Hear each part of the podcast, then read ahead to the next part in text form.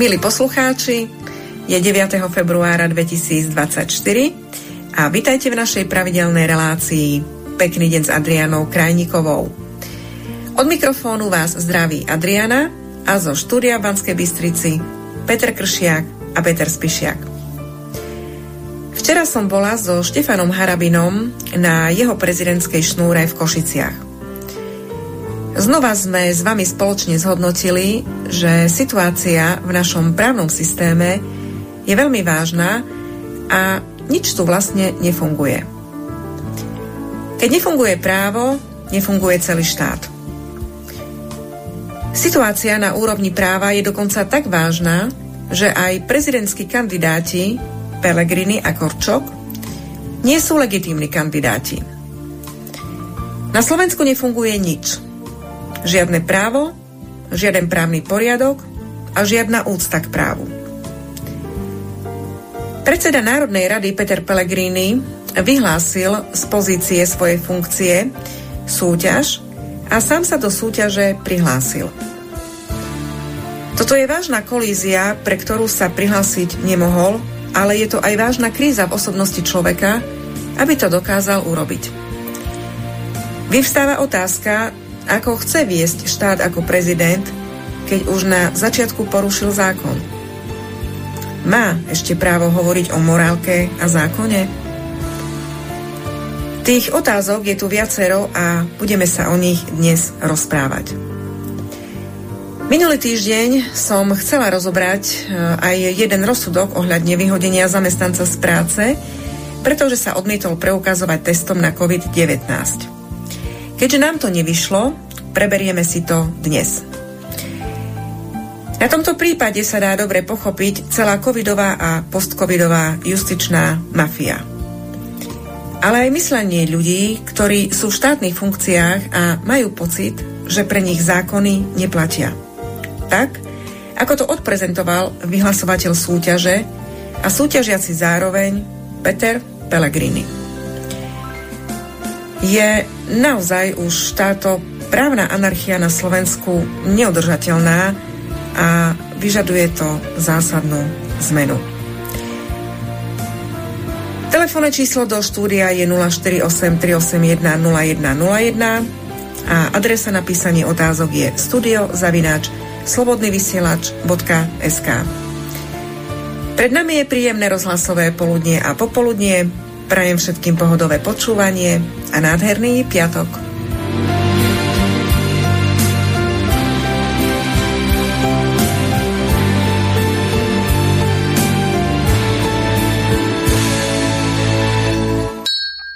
Krásny piatok ešte raz.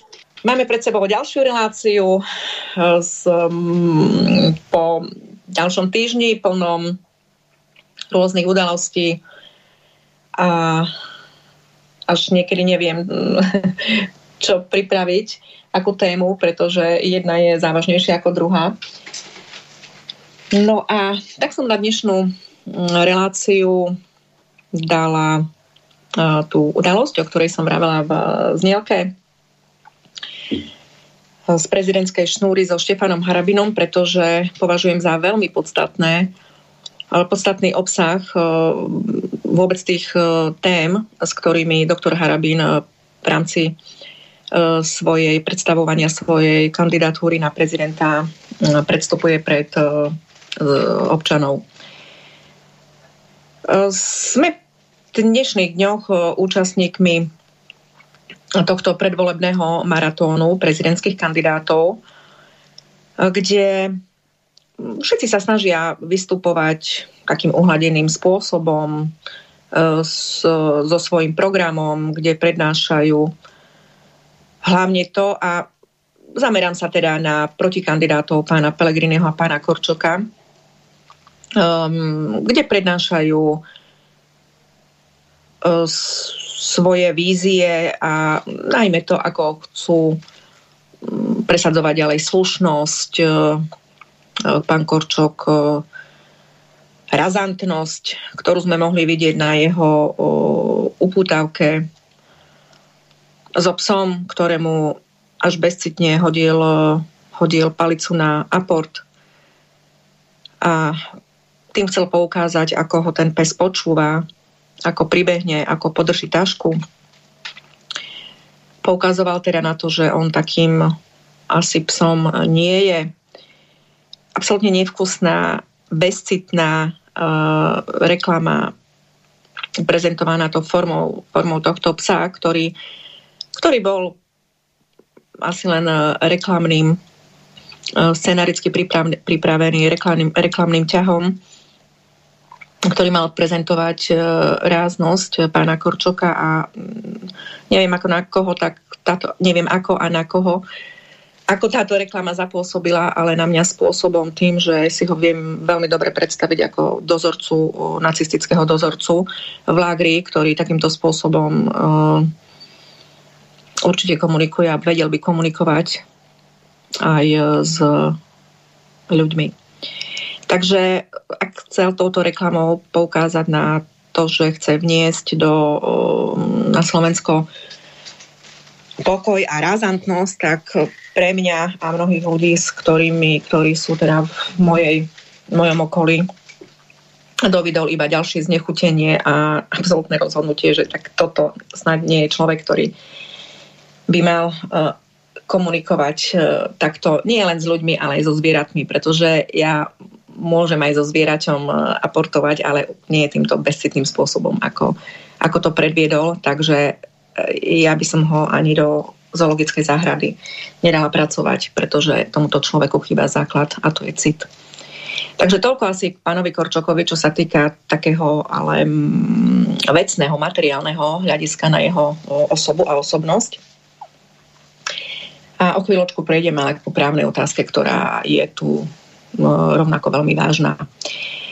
No a druhým kandidátom, protikandidátom e, doktora Harabina je pán Pellegrini, ktorý rovnako vystupuje spôsobom, e, že chce vniesť pokoj do spoločnosti, morálku.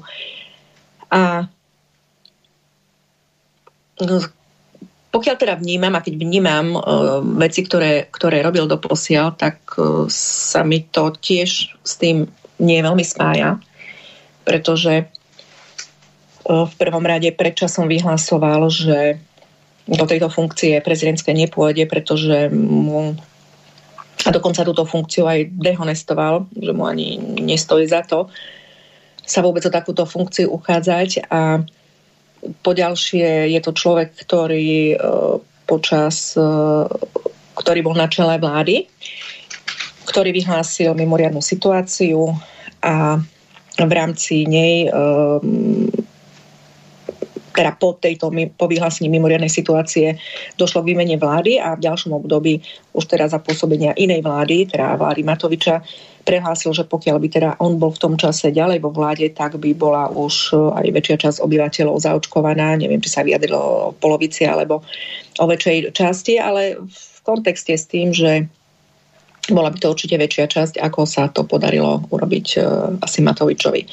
Takže pre mňa sú to tak nebezpečné signály, vedúce k tomu, že bolo by v podstate situácia, čo sa týka dôsledkov dopadov na, na ľudí, neblahých dopadov očkovania a s tým súvisí predchádzajúce, tomu predchádzajúce testovanie aj ruškovanie by bola uh, minimálne rovnaká, ak nie horšia. Rozdiel by bol v tom, že samozrejme Peter Pellegrini sa nespráva ako klaun na kolotoči, ako sa správa, ako sa správa Matovič. Uh, áno, má, samozrejme Peter Pellegrini má veľmi distingované vystupovanie. Uh, slušné svojím spôsobom, áno, veľmi sympatické, avšak obsah e, toho, čo robí na konci dňa, môže byť ešte aj horší, ako keď to robil keď to robil, robila Klauniáda pod vedením Matoviča. Takže tu je treba veľmi opatrne pristupovať aj k tomu, ako kto vystupuje a to, že niekto má pokojný prejav, je sympatický, je, je mm, svojím spôsobom slušný, pretože určite ja Petra Pellegriniho považujem za slušného človeka, Matoviča absolútne nie, ale ja sa nestotožňujem s obsahom toho, čo v rámci svojej politickej náplne práce robí, ako tieto veci vidí on a preto preto jeho kandidatúra nie je pre mňa z týchto dôvodov, ktoré som vravela, priateľná. E, znova, aj na jeho strane e, sú veľmi veľké závažné právne, právne problémy um, kandidatúry na, ako kandidáta na prezidenta republiky a budeme si o tom aj rozprávať. Pretože my nemáme na Slovensku vyriešenú ešte otázku, um, my sme ešte ani nezačali riešiť otázku covidovej zodpovednosti a, a e, položenia právneho systému za, už za jeho éry, k tomu sa dostaneme za chvíľočku.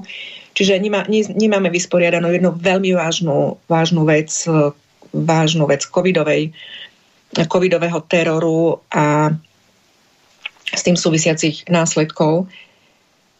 Proste tento právny, to slova chaos, tento, túto, túto právnu absurdnosť nemáme danú na poriadok a už sme vstúpili do ďalšieho právneho problému, ktorý môže vyústiť až do ústavnej krízy, keď súčasní kandidáti Pelegrini a Korčok nie sú legitimní kandidáti.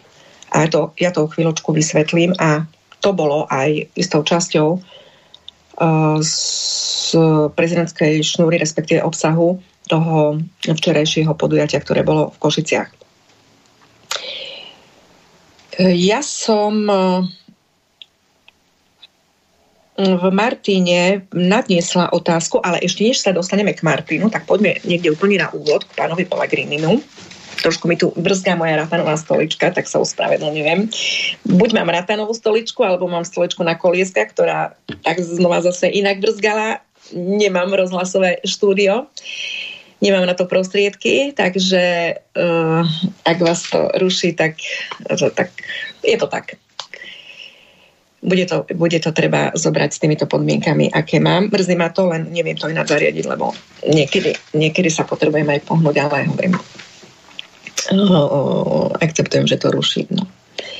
Takže Peter Pellegrini uh, bol na čele vlády tuším od roku 18 uh, do uh, toho marca, alebo asi do marca, lebo ešte v marci on vyhlasoval uh, mimoriadnu situáciu. Ja si, ale dá sa to nájsť na Google a ja si to skúsim aj pozrieť do článku, ktorý nemám ešte vydaný, ale na žalobách žaloby voči štátu.sk na tom mojom portáli.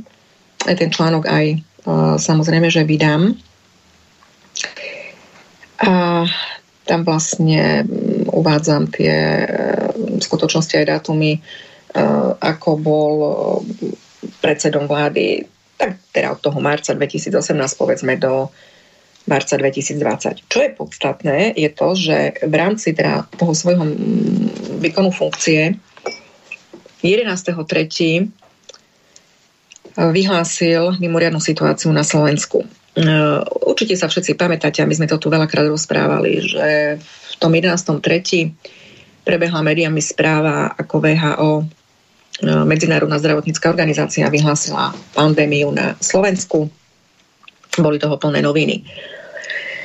Eh, kto bol pozorný a pozrel si eh, zasadnutie z, alebo tlačovku, lepšie povedané, VHO, tak zistil, že žiadna pandémia vyhlásená nebola a riaditeľ VHO sa vyjadroval o tom, že je tu vírus, ktorý by sa mohol považovať alebo mohol by spôsobiť eh, aj teda pandemickú situáciu takéhoto rozsahu, ale eh, je to jedno, čo povedal. Ako by to povedal a ako to povedal? Nevyhlásil žiadnu pandémiu, nepovedal, že je tu pandémia, ale právne podstatné je to, že vyhlásenie pandémie nie je reč do, do ampliónu alebo prejav na tlačovke, ale vyhlásenie pandémie alebo vyhlásenie vojny sú to právne úkony, ktoré, ktoré musia mať písomnú formu. Nedá sa tak, že prezident štátu si vytvorí, urobí tlačovku a v rámci tej tlačovky vypovedá, vypovedá niekomu vojnu. Jednoducho sú to právne úkony, ktoré musia mať svoju predpísanú právnu formu inak sú znova neplatné a vojna vypovedaná nie je. Takisto aj núdzový stav, takisto aj mimoriadná situácia, takisto aj, aj voj, vyhlásenie, vypovedanie vojny a vyhlásenie a vojnový stav, vyhlásenie vojnového stavu sú dve veci, čiže to sú podľa ústavného zákona o bezpečnosti štátu a patrí tam potom aj, tá, aj ten núdzový stav, ktorý bol vyhlásený a potom ešte nižší stupeň e, tá mimoriadná situácia. Všetko sú tu ale úkony, ktoré musia byť vyhlásené v písomnej forme. No a rovnako takisto vyhlásenie pandémie musí mať tú písomnú formu. No a takýto dokument neexistuje.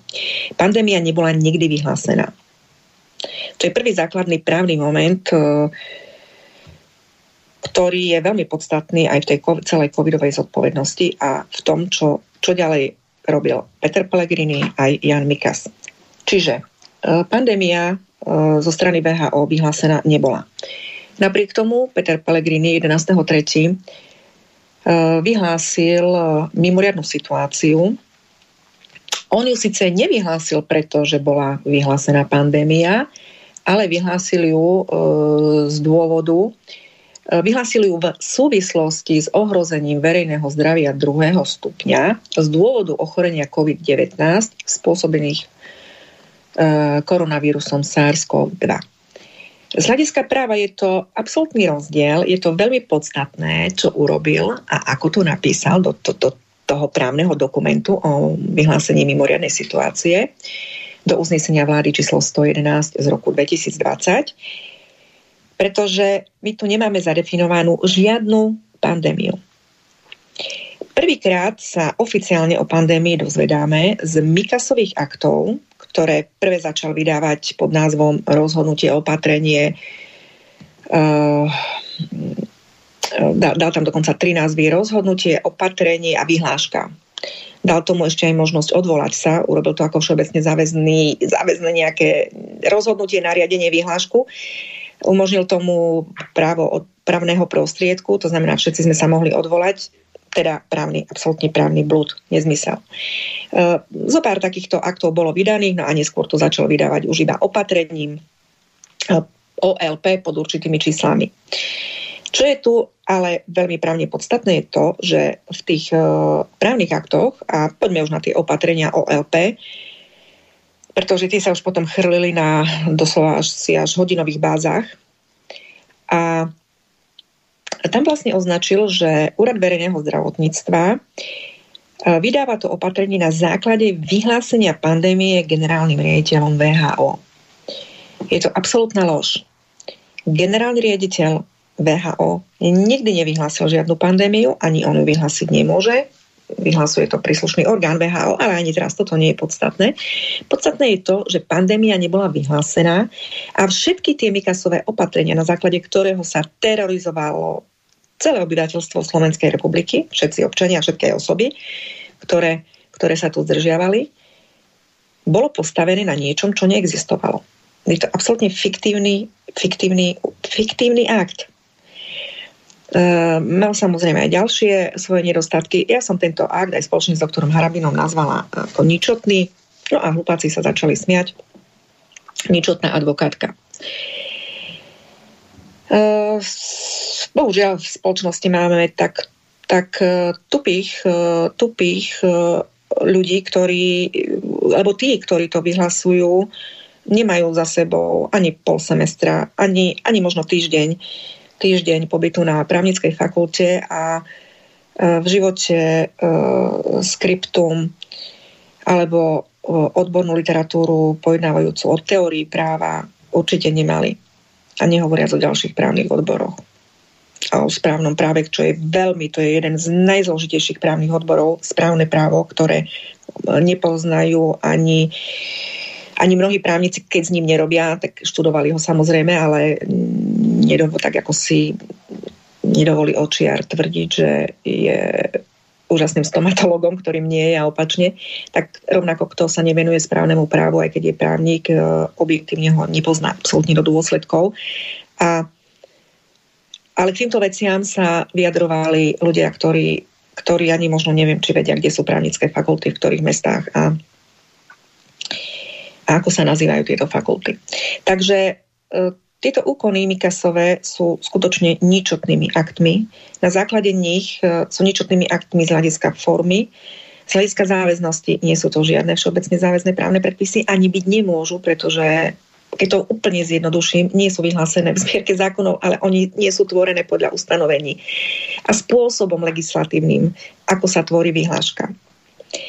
Sama trošilinku odbočím, keď počúvate teraz tie, ten povyk opozície, ako vláda v zrýchlenom procese, povyk Čaputovej, ako vláda v zrýchlenom procese prijíma zmeny trestného, e, trestného kódexu, ja len skutočne žasnem a škoda, že nenapadne tam nikoho dať argument, že kde bola tá Čaputová a tí všetci kuvykajúci, keď Mikás ukladal povinnosti, teda tvoril kvázi zákony od stola po vypití rannej kávy.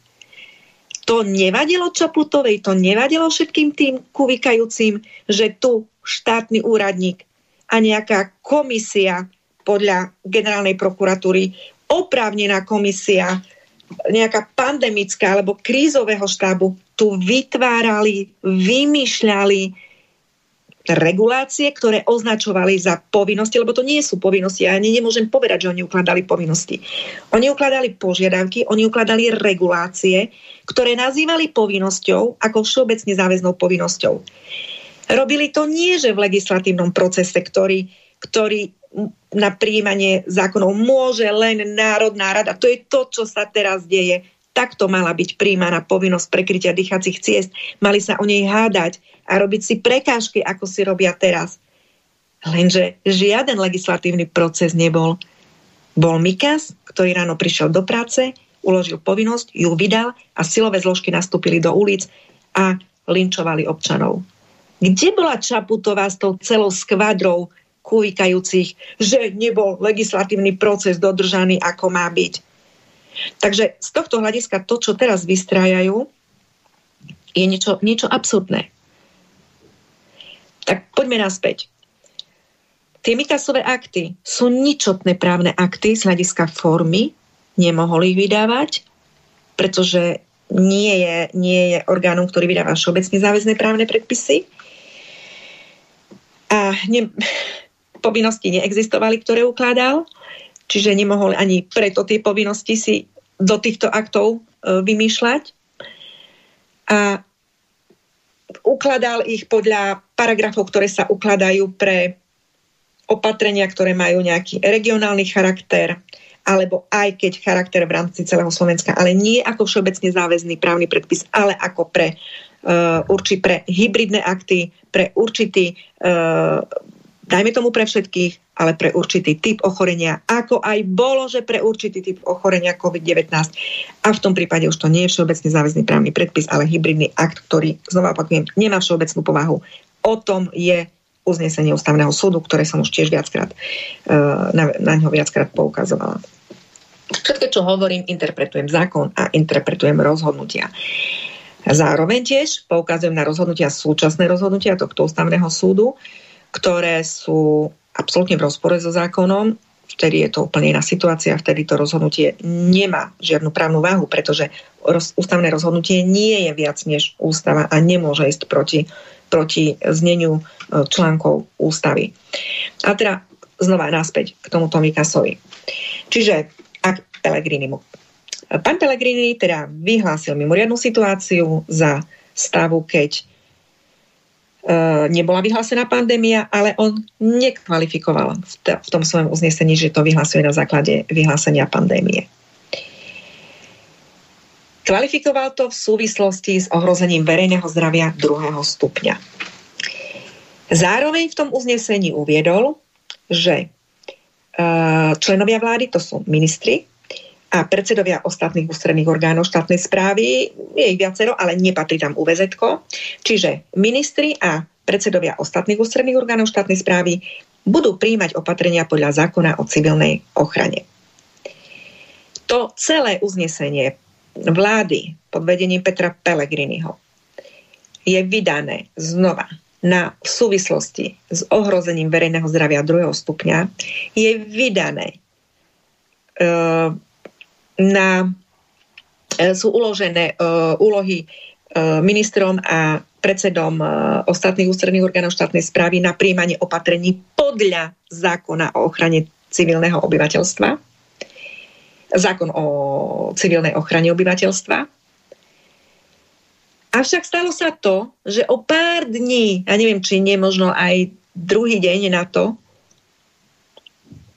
Úrad verejného zdravotníctva podľa zákona o ochrane verejného zdravia začal chrliť akty na ochranu verejného zdravia prvého stupňa.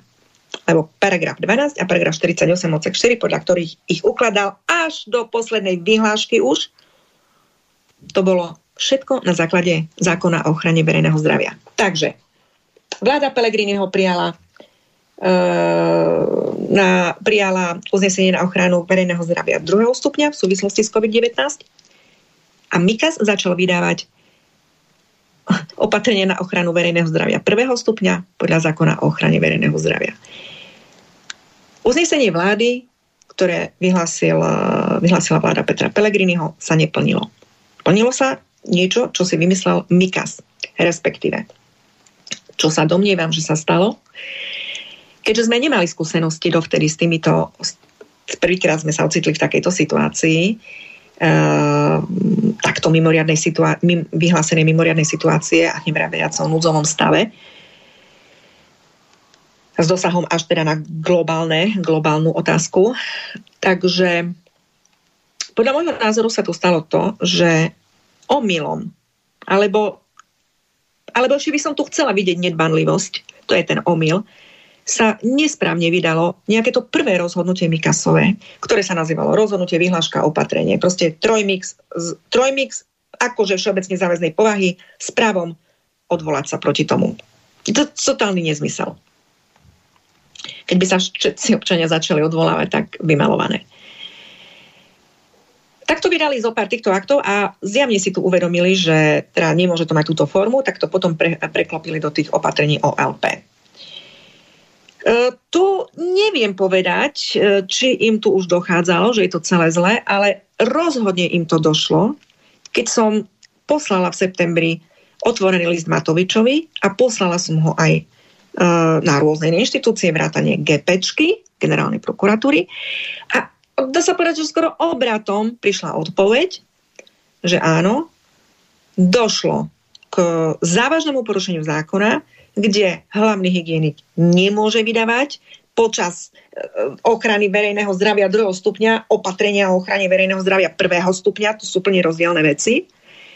A tým pádom tieto akty, čiže e, prišlo stanovisko, že došlo k porušeniu zákona e, a, to k nedo, a tieto akty trpia nedostatkom vecnej pôsobnosti, teda právomoci hlavného hygienika UVZ vydávať tieto akty a zároveň tieto akty tým pádom trpia nedostatkom právnej formy. Z hľadiska teórie práva, znova opakujem, ide o ničotné právne úkony, o ničotné právne akty. A, ale zároveň táto, táto prokurátorka, prokurátorka generálnej prokuratúry, Alena Černá, povedala, že ale keďže je COVID, tak my im musíme týmto aktom zachovať účinnosť. Čiže aktom, ktoré sú ničotné, ktoré neexistujú, oni právne neexistujú, pri individuálnych právnych aktoch sa to nazýva absolútne neplatná zmluva. A pri normatívnych aktoch sa to nazýva ničotný akt. Oni vtedy neexistujú od začiatku. Oni nie sú. Čiže my pri ničotnom akte vôbec sa nemôžeme baviť o tom, že mu zachováme nejakú účinnosť. Pri akomkoľvek nezákonnom akte my sa nemôžeme baviť, že mu zachováme účinnosť. Ale my tu ani nemáme akt on má takú vadu, že ani nie je. De jure nie je. Napriek tomu prokurátorka povedala, že týmto aktom je potrebné zachovať účinnosť. Na moju námietku, ďalšiu námietku, lebo toto je otázka tej formy toho aktu a záväznosti. A na moju ďalšiu námietku, už čo sa týka obsahu týchto aktov, že ukladá povinnosti, ktoré neexistujú v zákone. V tom čase to bolo to rúško a izolácie, už až asi tuším aj testovanie som tam namietala, ale dá sa to na príklade rúška krásne pochopiť, pretože ani pre testovanie neexistovala povinnosť. On totiž to ani neukladal povinnosť testovania, tam to bolo sofistikovane naskladané tak, že ukladal povinnosti zamestnávateľom a iným subjektom e, zabrániť prístupe k základným právam a slobodám bez testovania. To bolo úplne postavené do takej roviny, aby to bolo potom v prípade, pre, presne v prípade kladenia zodpovednosti veľmi ťažké na na kvalifikáciu alebo na dokazovanie, čo to teraz si to mysleli oni, ťažké to nie je, ale práve preto to dostali do takej komplikovanej formy, aby sa vyhli zodpovednosti. No nie, tej zodpovednosti sa tak či tak nevyhnú. Ale teraz späť. Namietala som e, teda tú druhú stránku veci a to je už tá, ten nedostatok samotnej povinnosti prekrývať si dýchacie cesty. V tom čase to boli tie opatrenia OLP, takže bolo to postavené do zákazu vychádzať bez prekrytia dýchacích ciest. Potom vo vyhláškach sa to dalo povinnosť na prekrytie dýchacích ciest. Stále sme v jednom a tom istom. Neexistuje regulácia nie, ako povinnosť alebo obmedzenie základných práv e, prekrytím si e, dýchacích ciest. No a keďže som teda namietala nedostatok tejto povinnosti, alebo teda mm, namietala som zákaz, keďže neexistuje uh, žiadne obmedzenie tohto základného práva na nedotknutelnosť osoby nejakým prekrytím dýchacích ciest a to obmedzeniu základných práv môže znova len parlament, čiže parlament ukladá, povedané tak laicky, povinnosti, ktoré potom sú dané formou zákazov, alebo teda uh, parlament upravuje to obmedzenie základných práv a to je ten zákaz potom niečoho. A na to mi napísala tá prokurátorka, že e, teda to, že Mikas sám ukladá kvázi povinnosti alebo zákazy, tak to nie je predmetom kontroly generálnej prokuratúry, pretože to patrí do kompetencie toho hlavného hygienika a tej pandemickej komisie. No a tu zjavne ste to počuli aj viacerí, proste právny systém spadol tak, že to zahučalo. To bolo niečo, niečo pre mňa, proste to bol taký šok, ako keď sa vám doslova pred očami zosypali dvojičky. A bolo to asi rovnako schválne takisto urobené. Takže generálna prokuratúra Slovenskej republiky tu povedala, že jeden štátny úradník alebo nejaká, nejaká, nejaká, nejaká komisia môže ukladať povinnosti a zákazy, ktoré nie sú ako povinnosti a obmedzenia základných práv a slobod upravené zákonom. To je niečo hrozné. Tu nastal koniec právneho štátu. Nebol ešte ani tak obrovský problém to, čo začal vydávať e, Mikas, čo samozrejme áno, ale väčší problém bol to, čo povedala táto prokuratúra. Pretože problém, dnešné problémy, ktoré máme, nie, je, nie, je problémom, nie sú problémom politickým ako takým, sú problémom justičného systému. Pretože ak je funkčný justičný systém, politik môže skákať len do takej výšky, do akej ten sudca a prokurátor s ohľadom na zákon pustia. Ak sudca a prokurátor dodržiavajú zákon a dovolia konať politikovi iba v mantineloch zákona, to znamená, jeden štátny úradník nemôže ukladať, vy, vymýšľať si a ukladať povinnosti. A ak to urobí, a ak to robí opakovane a vo viacerých aktoch je už nemysliteľné, aby nevedel ten politik alebo ten štátny úradník, ktorý to robí, že je to, je to, je to zlé, ak ho teda prokuratúra nie, že v tom nezastaví a nepotrestá, ale ešte povie, že to nie je jej povinnosťou, čo práve toto je povinnosťou podľa článku 149 ústavy, to robí prokuratúra, že dohliada na kontrolu zákonnosti všetkých subjektov, nielen občanov naháňať. Prokuratúra nemala čo naháňať občanov, ktorí nemali rúško, ale mala naháňať politikov a úradníkov, ktorí im to rúško prikázali si nasadiť. Takže tá zodpovednosť je tu naozaj daná nielen na Mikasovi, ale musíme ísť niekde na začiatok toho celého prípadu, keď Peter Pellegrini vyhlásil mimoriadnu situáciu, uložil príjmať opatrenia podľa zákona o civilnej ochrane, začal ich Mikas následne príjmať Začali ich Mikas áno následne príjmať podľa zákona o ochrane verejného zdravia a prokuratúra sa k tomu postavila tak, že je to v poriadku. Začal ich príjmať nielen podľa zákona o ochrane verejného zdravia, ale začal ešte si do toho aj ukladať povinnosti, ktoré neexistovali v zákone a prokuratúra povedala, že je to takto v poriadku. Peter Pellegrini, už potom nebol samozrejme predsedom vlády, bol súčasťou tohto celého systému, kde sám v tom rožku chodil a podstupoval ďalšie neexistujúce povinnosti testovaním sa, pretože to mali tiež podmienku v tom parlamente, keď tam chodívali. Namiesto toho, aby bol z pozície uh, svojej uh, funkcie, ako aj poslanca Národnej rady, namiesto toho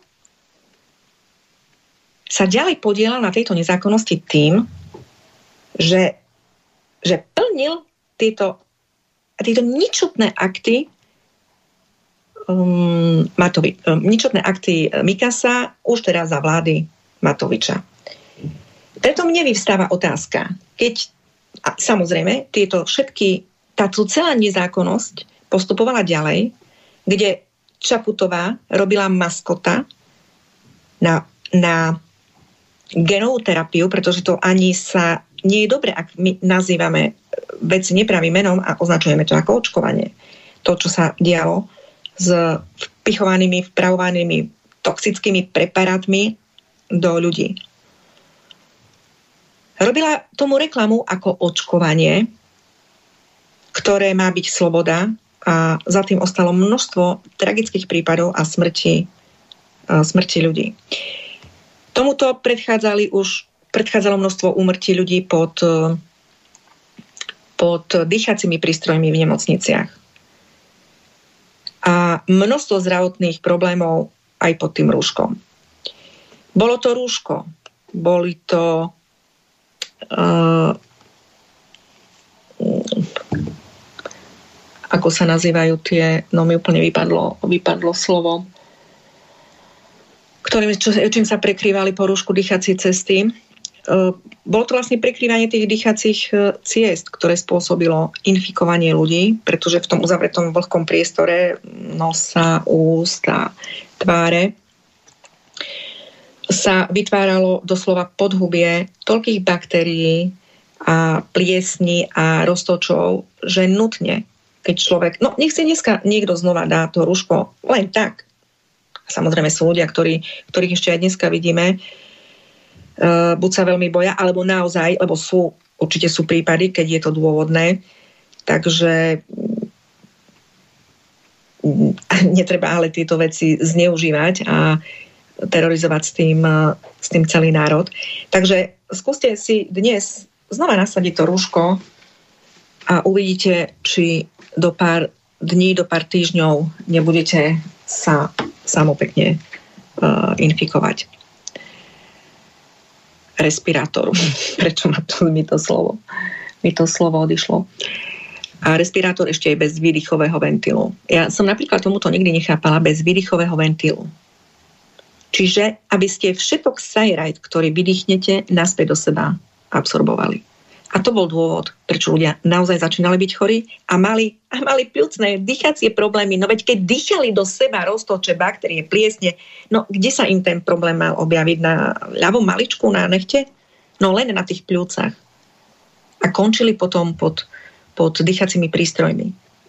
A ľudí, takto ľudí doslova hnali na smrť. Ja som povedala v jednej relácii, že v koncentrákoch ľudí hnali do plynovej komory a počas tejto situácie ľudí hnali pod vakcínu a pod tieto dýchacie prístroje. No a toto celé, tomuto celému boli prítomní všetci poslanci, e, či z koalície, či z opozície. A následne v čase očkovania, po tom, čo Peter Pellegrini, ktorý je kandidátom na prezidenta, sa vyjadril, že teda plnil tieto ničotné akty rúškoval sa, respirátoroval sa, zjavne sa asi aj testoval a o očkovaní vyhlásil, tak asi aj očkoval. Neviem, či sa očkoval alebo nie, ale asi áno. Ale teda vyhlásil, že ak by on bol premiérom, tak bolo by ešte viacej ľudí zaočkovaných. A tento človek dneska predstúpi pred občanov a povie, ja som ten slušný chcem, a chcem vám dobre a chcem byť vašim prezidentom. Urobí to spôsobom, že súťaž vyhlási a do súťaže sa prihlási. Je to tak ťažká kolízia, že ani nie je treba byť právnikom, aby človek pochopil, že ak niekto je vyhlasovateľom súťaže, je to už vecná logika a logika už len nejakých tých fair play pravidel, že ak súťaž vyhlásim, tak sa snad do nemôžem aj prihlásiť. Nemôžem byť predávajúcim a kupujúcim, nemôžem byť obdar, darcom a obdarovaným.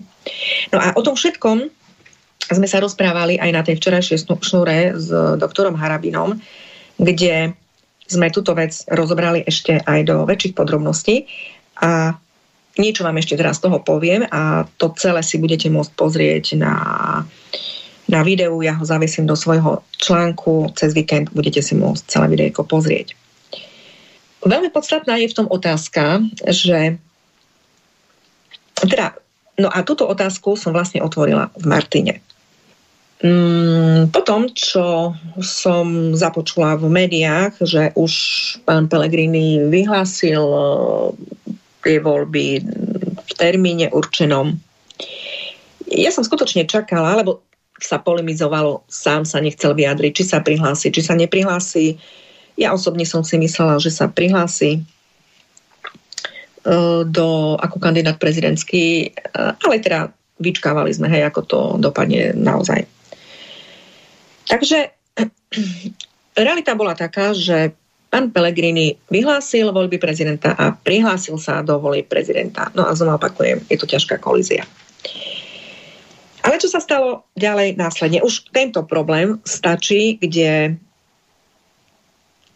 až by mal vyhrať tieto prezidentské voľby, rozhodne sa a oprávnenie sa všetky strany budú môcť tým, už len týmto brániť.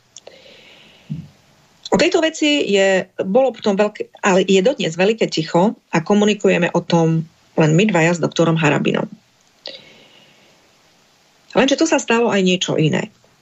Čiže ja som e, túto otázku otvorila v tom Martine, kde som sa spýtala doktora Harabina, teda aký je jeho názor na to, že, že či teda myslí si, že či je tu kolízia alebo nie je tu kolízia, tak samozrejme, že na to nadviazal, že áno a, a rozvinul to ešte ďalej, do väčšej hĺbky. Uh, išiel až tam, a to sme rozoberali, hovorím aj včera, že Peter Pellegrini ako predseda Národnej rady, teda funkcia predsedu Národnej rady vydáva um, taký ako keby, že certifikát sa to volá, uh, kde vám teda potvrdia, že stali ste sa kandidátom. Je to taká registrácia, registračný list, registračný dokument o tom, že ste kandidátom na prezidenta. On si nevydal tento registračný list, si už nevydal samozrejme, ale nič to nemení na tom, že ten, tu je viacej problémov v tejto otázke. Čiže prvým problémom, zásadným problémom je ten, a iné už ani nie je treba, ale už tu je kolízia, už tu je prekážka, jeho kandidatúry, toto je prekážka jeho kandidatúry, že tie voľby vyhlásila sa prihlásil. Keďže teda sa prihlásil do tých volieb, tak ja si myslím, že už asi tušili, e, tušili v parlamente a na vláde, že už asi to nie je dobré, tak registráciu vydal pán Blaha, registráciu pánovi Pelegrinimu o tom, že je prezidentský kandidát vydal pán Blaha a rovnako vydal tú registráciu aj pánovi Korčokovi. Lenže toto je znova ďalší problém a to už rozoberal pán doktor Harabín aj včera, že predseda Národnej rady nevie poveriť podpredsedu touto úlohou, pretože ono v práve máme isté, teda právo je dohra spoločnosti o niečom, čiže to sú, tie, to sú tie zákony, ktoré my musíme dodržiavať, inak tu máme to, čo máme dneska, tú anarchiu, ktorá má skutočne škaredé, škaredé dôsledky. Takže e, ten zákon je nejak nastavený. A v, napríklad e, je, je ministerstvo vie na právny e, spor na zastupovanie, e, vydať poverenie pre zamestnanca, ktorý ide spor zastupovať. Hej? To je formou poverenia. Ale nevie minister previesť svoju právomoc pre niektoré úkony na žiadneho, na žiadneho podriadeného, ani tajomníka ministerstva, na nikoho. Sú isté úkony, ktoré minister previesť nevie. Rovnako tak predseda Národnej rady nevie preniesť svoju právomoc na podpredsedu, aby vydal túto registráciu na prezidenta. Čiže, keď predseda parlamentu a teraz ja, ja ani nechcem, ani neviem, a tu nastáva problém. Keď vydal pán Blaha registráciu, ja som sa včera pýtala doktora Harabina, vlastne akým spo- nevie ho pre... Ústava nedovoluje predsedovi parlamentu previesť túto právomoc. A ja som sa teda pýtala doktora Harabina, a ako preniesol na pána Blahu túto právomoc. Tak na to pán doktor zareagoval tak svojským, tak neviem, či išli na toaletu, alebo kde si to povedali, lebo o tom nie je právny dokument. Znova sme pri právnych dokumentoch. My sme totiž to, my sme na, my sme na platforme práva, to, čo sa robí. My to nemôžeme robiť tak, ako sa nám chce a ono sa od roku 2020 robí, nevravím, že dovtedy to bolo ideálne, ale od roku 2020 sa robí to, čo, čo sa chce urobiť. Komora chcela má mi pozastaviť výkon advokácie? No tak mm, vydala o tom rozhodnutie, že tam nebol dodržaný celý ten, nazvem to v úvodzovkách, legislatívny postup. To už je druhá vec. Ona chcela niečo urobiť, to urobila. Chcela ma vyradiť z evidencie advokátov? No tak ma vyradila. To, že nevydala o tom rozhodnutie, toto nie je podstatné. Ona to chcela urobiť. Bude vás chcieť niekto rozviesť? No tak, ja neviem, sa dohodne so sudcom, vydá rozsudok, že ste rozvedení. A vy ste ani návrh nepodali. Ale budú to chcieť urobiť. A oni si ho správoplatnia. No a budú chcieť prepísať vašu nehnuteľnosť na toho druhého partnera. No tak to urobia. Kataster vydá rozhodnutie, že to nemá svoju formu úradnú. No a čo? Oni to chcú robiť. Je to šialené, ale toto sa deje takto. Mne pozastavili výkon advokácie, to nepozastavili, simulovali, takto ma vyradili z komory. A teraz poďme ho znova na, na našu tému. Poďme na prezidentov. E, chcelo sa, aby šiel kandidovať Peter Pellegrini, tak vyhlásil súťaž, prihlásil sa. Chcelo, aby mal registráciu, tak ne, už tam si ho nemohol vydať sám, tak dal to pán Blaha. Ja tiež naozaj neviem na základe čoho a sú to veľmi vážne otázky, ktoré ktoré by je tu treba zodpovedať. A prípadne ja sa skúsim aj, aj skontaktovať, svítať sa uh, osobne, že teda um, alebo na nejaký e-mail pošlem, nech mi to zodpovedajú, pretože je tu na naozaj, môže nastať veľmi vážna, veľmi vážna kríza, ústavnoprávna kríza. Um, ktorýkoľvek, akokoľvek voľby, keď dopadnú, bude sa namietať to, e, dopadnú nie akokoľvek. V prípade, že, lebo jediný kandidát, e, lebo je tu v hre trojica vážnych kandidátov, ešte štvrtý je tu pán Danko, ktorý um, Dobre, tak máme troch, povedzme si, že máme štyroch kandidátov. Neviem, ako má pán Danko registráciu, ale pán Harabin má registráciu od uh, pána Pelegriniho. Čiže on jediný a, a Korčok a Pelegrini majú od Blahu. Čiže neviem, ako má pán Danko, ale berme, dobre, poďme do tej trojice. Čiže z tejto trojice, takých vážnych adeptov, má jediný registráciu pán Harabin.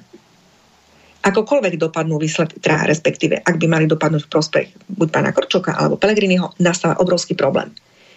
A som si istá, že všetci kandidáti podajú, podajú tú nejakú stiažnosť ústavnú. Hej, takže tie námietky neviem, ako to má, ak, aký názov, ak, ako formou, ako presne, presne ako sa volá teda forma teda napadnutia týchto výsledkov. Jednoducho budú sa voči tomuto, právne sa voči tomuto ohradia. Takže to sú tak vážne otázky a tu vôbec nejde o to, e, že človek teraz e, kritizuje a hľadá niečo a nadhadzuje nejakému inému kandidátovi. Ja som sa jasne vymedzila E, že môjim kandidátom je Štefan Harabin. Ja som to aj včera vysvetlila, z akých dôvodov. je to človek, ktorý jediný sa baví, jediný otvoril a otvára otázky nášho právneho systému. Totiž to náš právny systém, to nie, je, to nie sú len problémy ľudí, ktorí majú dnes nejaký súdny spor. Otázka, otázka práva a právneho štátu je otázka absolútne všetkého. Od toho, ako si pôjdete zajtra kúpiť, ja neviem, špendlíky, prešitie, lebo už uzatvárate zmluvu, až po veľmi vážne otázky voľby prezidenta a medzi tým to všetko ostatné. Zdravotná starostlivosť, ekonomika, mm, doprava, proste stavba, nehnuteľnosti, totálne všetko je otázka práva.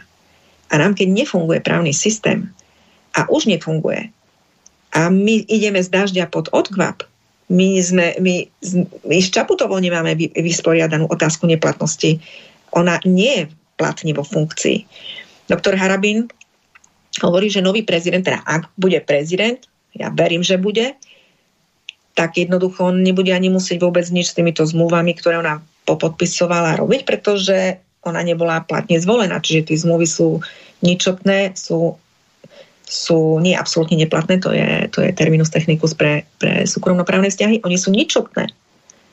Hej, takže, mm, takže no zmluvy áno, zmluvy sú absolútne neplatné, ale ak, ak eh, mali, mali ďalšie teda dôsledky do normatívnych aktov, sa z nich preniesli, tak tie akty sú ničotné.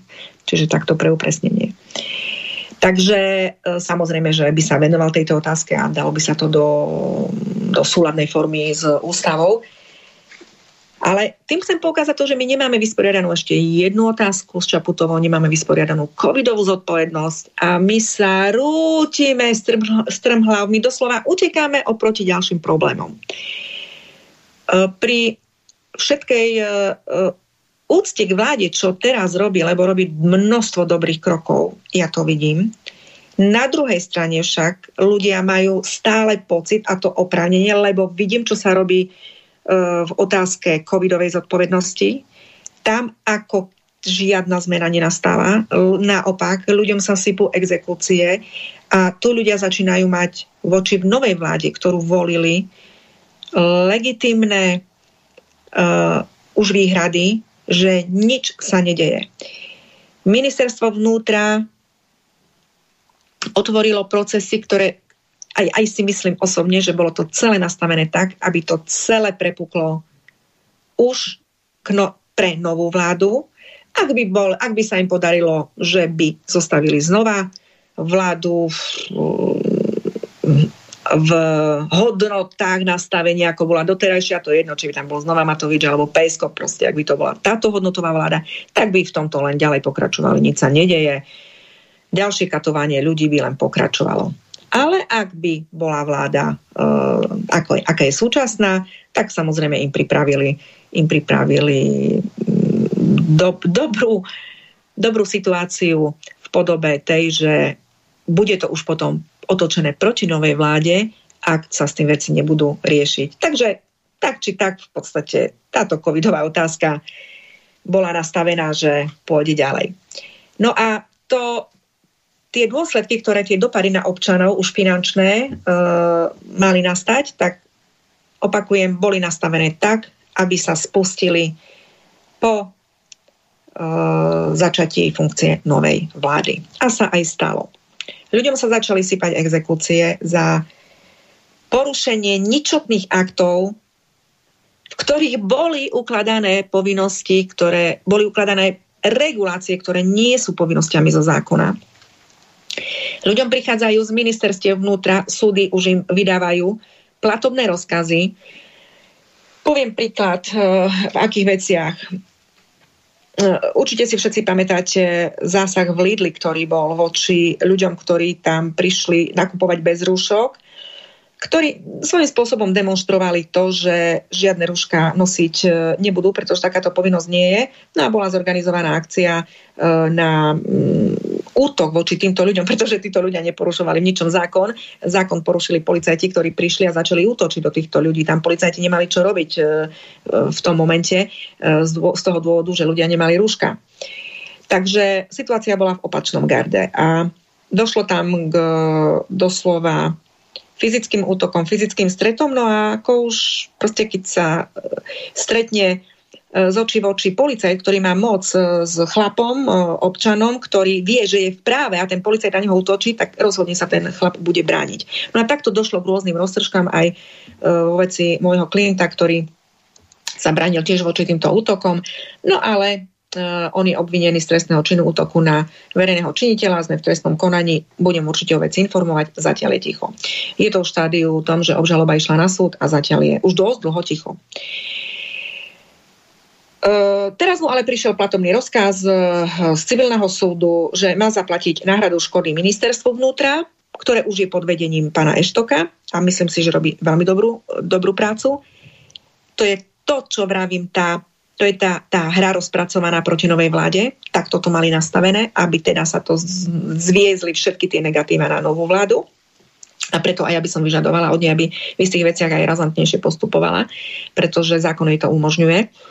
No a ale čo tým chcem povedať? Čiže mm, ministerstvo vnútra pod vedením Eštoka vymáha od ľudí plnenie mm, za ako náhradu škody, keď ministerstvo zaplatilo týmto policajtom, ktorí utrpeli eh, aj mohli utrpieť ten úraz, tuším tam, ja neviem, či mal Peru, prasknutú od úderu, alebo naozaj neviem, čo sa stalo. Nie je podstatné, to je jedno, čo by sa stalo, ak bol útok na verejného činiteľa uh, a vzniklo um, pri služobnom zákroku, pri vykonávaní služobných povinností, ak niečo vznikne, samozrejme má ten policajt nárok na náhradu škody, prepláca mu to ministerstvo a potom ministerstvo si to vyžaduje od uh, škodcu. No tak, takto vlastne tento pán, ktorý bol v tom obchode, nemal rúško, policia na neho zautočila, že nemá rúško, on sa bránil, spôsobil objektívne tým pánom spôsobil zranenia tomuto policajtovi, ale keďže policajt tam nemal čo robiť, nemôžeme hovoriť o služobnom zákroku a nemôžeme hovoriť o služobnom úraze.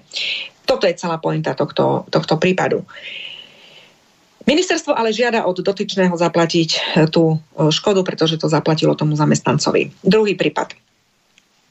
Ministerstvo vnútra pod vedením e, pána Eštoka žiada zaplatiť e znova za e, zranenie ako služobný e, úraz tuším to bolo koncom 2020 alebo začiatkom 2021, uh, e, bolo zhromaždenie, bol zákaz, kvázi zákaz vychádzania, lebo uznesenie vlády mne nemôže uložiť zákaz vychádzania, uznesenie vlády nemá vôbec žiaden právny dosah na osoby súkromného práva. Čiže na základe uznesenia o zákaze vychádzania boli ľudia uh, odchytávaní a ešte keď nemali rúško, tak do toho sa pripojilo to, že ešte aj nemajú rúško, boli odchytávaní a vlečení na policiu bolo to vyslovene štvanica, štvanica voči ľuďom, teror voči ľuďom.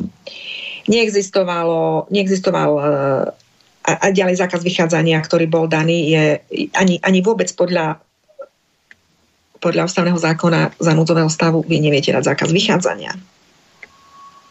To je veľmi vážna vec, ktorá tu je ako ďalší problém. Neexistoval zákaz vychádzania. Neexistuje. V núdzovom stave neexistuje. Neexistuje povinnosť na prekrytie dýchacích ciest. Človek bol odchytený do put, lebo si nechcel nasadiť rúško.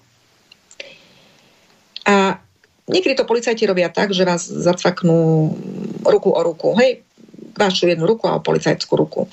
E, e, neviem už presne, ako to bolo, lebo m, tak tých prípadov je veľa. Ja zastupujem toho pána, túto vec.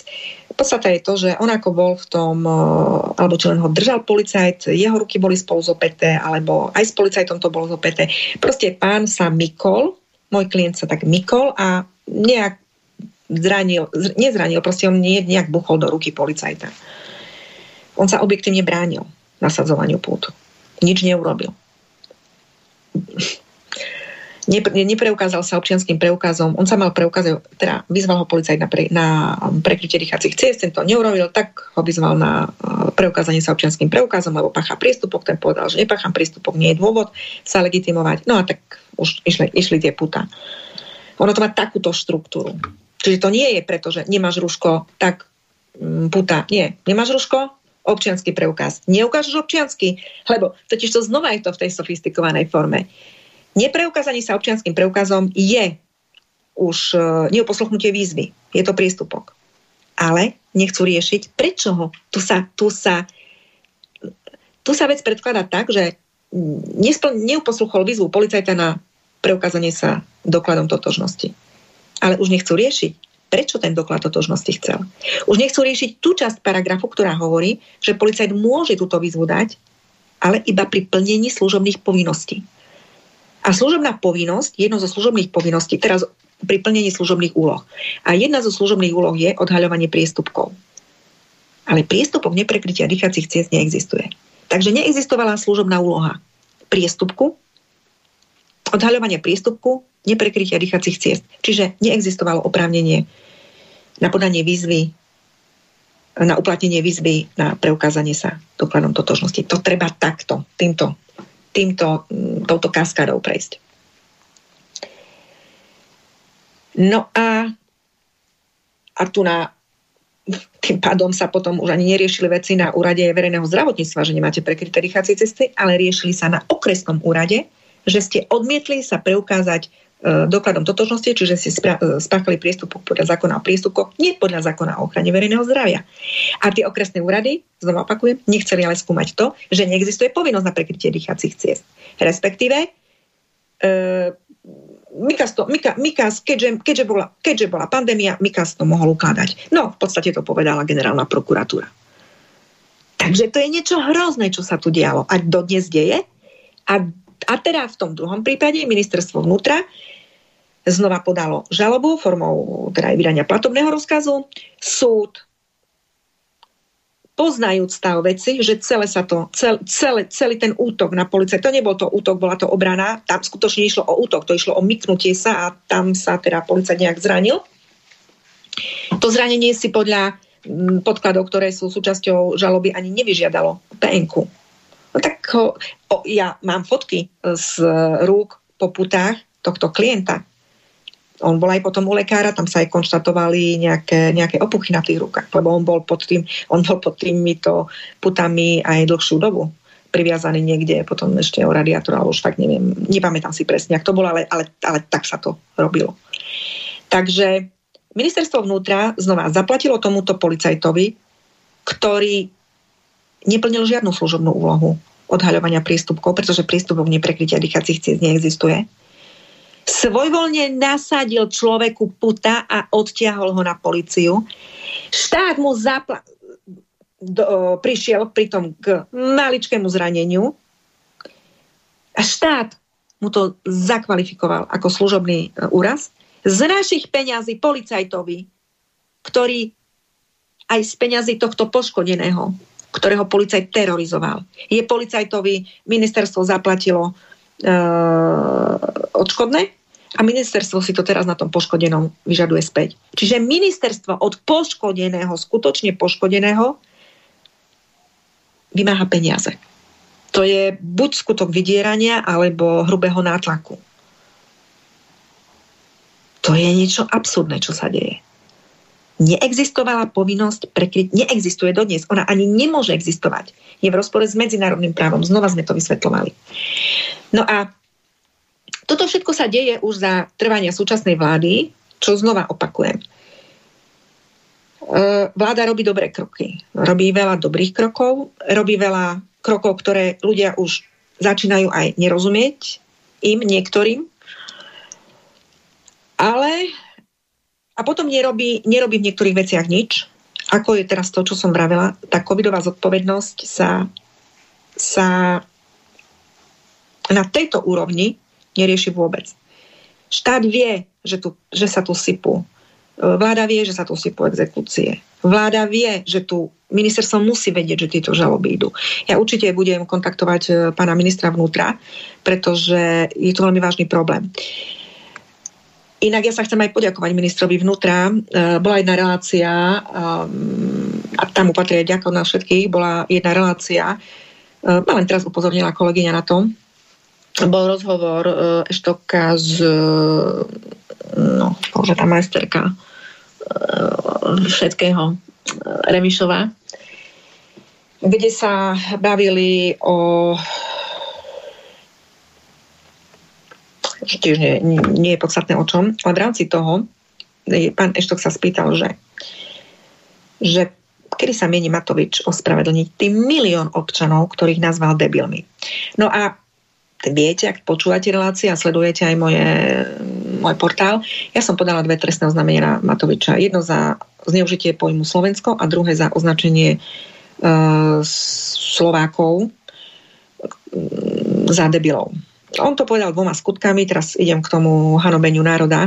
V jednom, v prvom označil uh, takto dehonestoval voličov uh, Smeru hlasu, a to asi aj SNS, a v druhom výroku už to, neohra, už to nevymedzil do um, politickej náklonnosti, ale proste dehonestoval slovenský národ. Hanobil slovenský národ. Povedal svojím spôsobom, teda, že máme milión debilných voličov. Volič rovná sa uh, drvivou väčšinou uh, občanov slovenskej národnosti. Čiže on povedal inak, máme na Slovensku milión debilných Slovákov. Toto je veľmi vážna vec. No teda podala som to trestné oznámenie. Trošku teraz znova odbočím, poviem, ako pokračuje z NAKY. Mi prišlo zamietnutie, pretože uh, urážka pre politickú príslušnosť nie je predmetom trestného činu hanovenia. Uh, áno, ale je, pretože tam sú vlastne dve písmenka a jedno je hanobenie národa a druhé je hanobenie pre príslušnosť e, k nejakému národu, ráse, presvedčeniu pre alebo pre náboženské presvedčenia a tak ďalej. Čiže jeden skutok je, ako sa stiahuje, keď hanobíte národ a druhý pre nejakú tú príslušnosť alebo presvedčenie. A Naka to situovala, tak to celé pokrutila, ako keby to trestné oznámenie bolo smerované na to hanobenie pre tú politickú príslušnosť. A, a pre politickú príslušnosť naozaj nie, ten skutok sa nestiahuje, ak niekoho hanobíte pre politickú príslušnosť je to zvláštne, ale ak niekoho hanobíte pre, pre náboženské presvedčenie, vtedy je to trestné. Ale keď pre politickú príslušnosť, vtedy nie. Čo mne tu príde také zvláštne, pretože politická príslušnosť je, je také ako keby, že novodobé náboženstvo. Alebo niekde, niekde, niekde tam ja by som to vedela zaradiť. Ale ani to nie je podstatné, pretože tam je iný tam je iné písmenko tohto paragrafu a to je hanobenie národa. A keď niekto povie, že my na Slovensku máme milión debilných voličov, to rovná sa Slovákov, to znamená, že máme milión debilných Slovákov, tak tu nejde o žiadnu, žiadnu príslušnosť k nejakej politickej, alebo teda o politické presvedčenie, ale tu ide už o národ. A to je vlastne už tou skutkovou podstatou v písmenku A. No, Naka to teraz zamietla, tak ako som vravela, dala som odvolanie a teraz ťažnosť. Bude to riešiť úrad špeciálnej prokuratúry. Neviem, uvidíme, ako kedy ich, ich zrušia. Ale keby aj o tom rozhodovali, samozrejme, že lepšie to odmietne, eh, tak potom pôjdem eh, ďalej a dostane sa to už ku generálnemu prokurátorovi. A tu bude už veľmi zaujímavé to sledovať, čo generálny prokurátor povie na to, že Matovič označil milión Slovákov za debilov. Tu bude mať pán Žilinka už len dve možnosti. Buď teda buď teda povie, že to je v poriadku, že Matovič označil milión Slovákov za debilov, alebo potom povie, že alebo obviní Matoviča. Toto už je vážna hra. Matovič posilnený tým e, rozhodnutím NAKY e,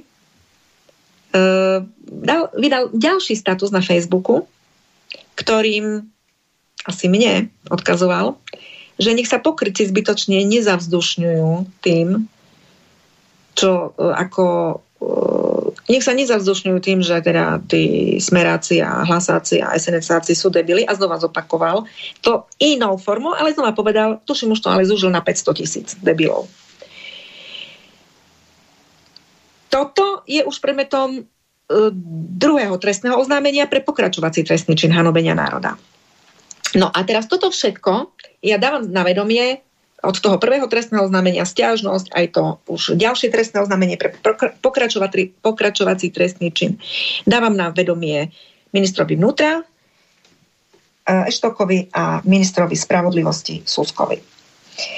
No a kolegyňa mi vravela, teraz, teraz niekedy dva týždne dozadu, ja, ja to video a potom aj dám tiež do článku, že, že uh, pozerala tak robí korektúru týchto vecí, tak vie, o čom čo podávam, čo, čo píšeme. Takže hovorí, že uh, rozpráva o tom trestnom oznámení, pretože tam sa vlastne uh, s tou Remišovou mali o niečom debatu a to nikde aj hneď od začiatku v tej relácii išlo. A tak ja sa pýtal, že či to, a kedy sa Matovič ospravedlní tým milión debilných Slovákov. No a vlastne začal čítať, uh, no a presne čítal tú, tú citáciu, ktorú ja som teda dala do trestného oznámenia. Tým chcem povedať, že Minister sa zjavne venuje týmto veciam a zjavne sa zaoberá si aj týmto trestným oznámením, teda berie ho na vedomie. Môže len tak akurát sledovať, ako sa bude vec vyvíjať. Je to na orgánoch činných trestnom konania a na Žilinkovi. Ale samozrejme ministerstvo o, má z iného uhla pohľadu, čo do veci ako povedať a a samozrejme svojím spôsobom tiež na tú zákonnosť, tú zákonnosť veci dohliada, ale nevie zasahovať do, ani nemôže zasahovať do vyšetrovania, ale je fajn, že to evidujú a, a nasledujú. Hej, čiže samozrejme tam Remišová e, to nejak sa k tomu nevyjadrila, to je proste to je, to je tá kultúra, že milión e, Slovákov je debilných. Takže v tejto kultúre ďalej idú. No, ja len na margo toho, že robí vláda dobré kroky, má to skutočne ťažké, na druhej strane však sú veci, ktoré sa vôbec nehybu a keďže sa týkajú práve tie veci, lebo dobre, toto sa týka Matoviča, týka sa to celospoločenské otázky, e, dobre, ale to sú veci, ktoré sa týkajú doslova kuchyne každého občana, keď mu domov prichádzajú exekúcie za to, že si neprekrýval dýchacie cesty. Súdy, sú to súdy, ktoré vydávajú o, o, poverenia na tieto exekúcie. Sú to sudcovia, ktorí to podpisujú. Vyšší súdni úradníci to pripravia, sudcovia musia to odobriť. Respektíve neviem, aká štruktúra je tam. Na tých súdoch nie je to podstatné. Sú to sudcovia, ktorí odobrujú, ktorí vydávajú platobné rozkazy za to, že ste sa bránili nasadeniu pút vydávajú platobné rozkazy na náhradu škody za, za zranenie policajta pri obrane, keď vám zakladali puta pre porušenie, pre porušenie niečoho, čo neexistuje, čo taká povinnosť neexistuje. Súdy vydávajú platobné rozkazy na náhradu škody pri obrane voči obmedzovaniu osobnej slobody a odvlečeniu na policajný útvar. Je to niečo hrozné. Sa správajú ako nacistické súdy. Tieto súdy sa doslova správajú ako špecializované súdy na hmátenie občanov.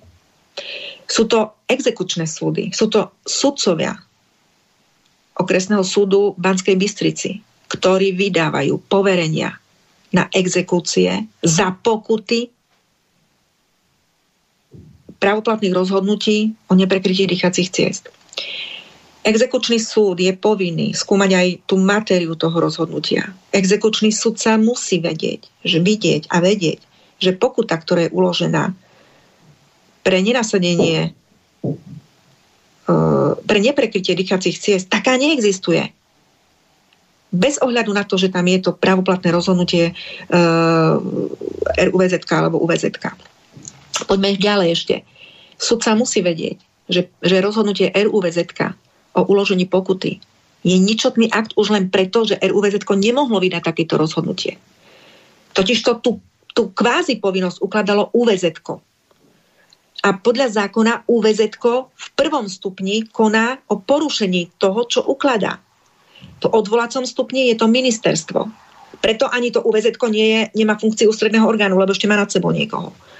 Čo? Zas trošku pôjdem ďalej, povedal Fiačan, že UVZ plní úlohu ústredného orgánu štátnej správy a preto môže vydávať všeobecne záväzné právne predpisy. No neplní tú úlohu ústredného orgánu štátnej správy, lebo základným prvkom je, že takýto ústredný orgán štátnej správy alebo subjekt, ktorý plní úlohu ústredného orgánu štátnej správy, nemá žiaden iný orgán, na ktorom je závislý a ktorý by zasahoval do jeho činnosti. A tu do činnosti UVZ zasahuje ministerstvo. A ministerstvo je vlastne zriadovateľom UVZ. UVZ je len rozpočtovou organizáciou tohto ministerstva. Proste vy si na šnúrke ministerstva. Nie, aby malo funkciu ústredného orgánu. Ale to je zase iná téma. Budeme aj to rozoberať. Tu je obrovská zodpovednosť aj Tiačana na tom všetkom, čo sa stalo. Takže RUVZ nemôže v prvom stupni konať o porušení opatrenia, ktoré vydal jeho nadriadený orgán. Totálny chaos. Tu už tie rozhodnutia sú ničotné, lebo sú vydané orgánom, ktorý nemal právo moc to vydať. A to exekučný sudca musí vedieť. Nie. On vám vydá, on vydá poverenie na vašu exekúciu. To je niečo hrozné. A toto nerieši nikto. Ani Pelegrini, ani Korčok, ani nikto. Toto rieši jediná osoba. A to je Harabin. Nikoho v tomto štáte tieto veci bežných ľudí, občanov nezaujímajú. Preto vravím, áno, pán Pelegrini je slušný, ale to je celé. Pán Pelegrini nerieši tieto veci či to nerieši účelovo, alebo, alebo ja si myslím, že on si to ani vôbec nie je právnik. On si vôbec neuvedomuje problém justičný, aký tu máme. Ľudia v týchto funkciách si vôbec neuvedomujú, justičné, eh, si neuvedomujú problémy, ktoré pramenia z, z anarchie už justičného systému. Preto tieto problémy, ak bude Pelegrini, alebo Korčok, alebo ktokoľvek iný, nikdy už nebudú riešené. Nikdy pôjde sa ďalej na, týchto, na tomto spálenisku. Preto znova zopakujem, tu jediný, kto môže urobiť poriadok v tomto štáte, je doktor Harabin.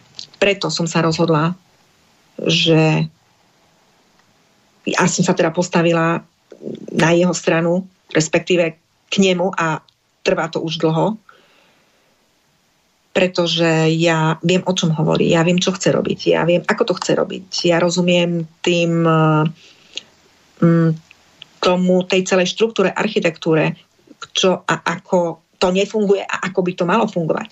Nikto nemá kúraž to urobiť. Nikto to nemá kúraž ani len pomenovať, že tieto problémy my tu máme.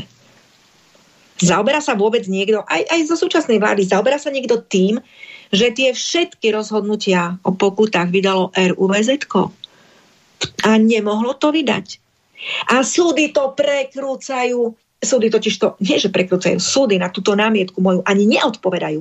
Lebo vedia, že je to tak. Ako náhle by jedno rozhodnutie vyšlo, že fakt to RUVZ nemohlo, nemohlo vydať, to je celý domček z karát zosypaných a nemusíme už nič riešiť.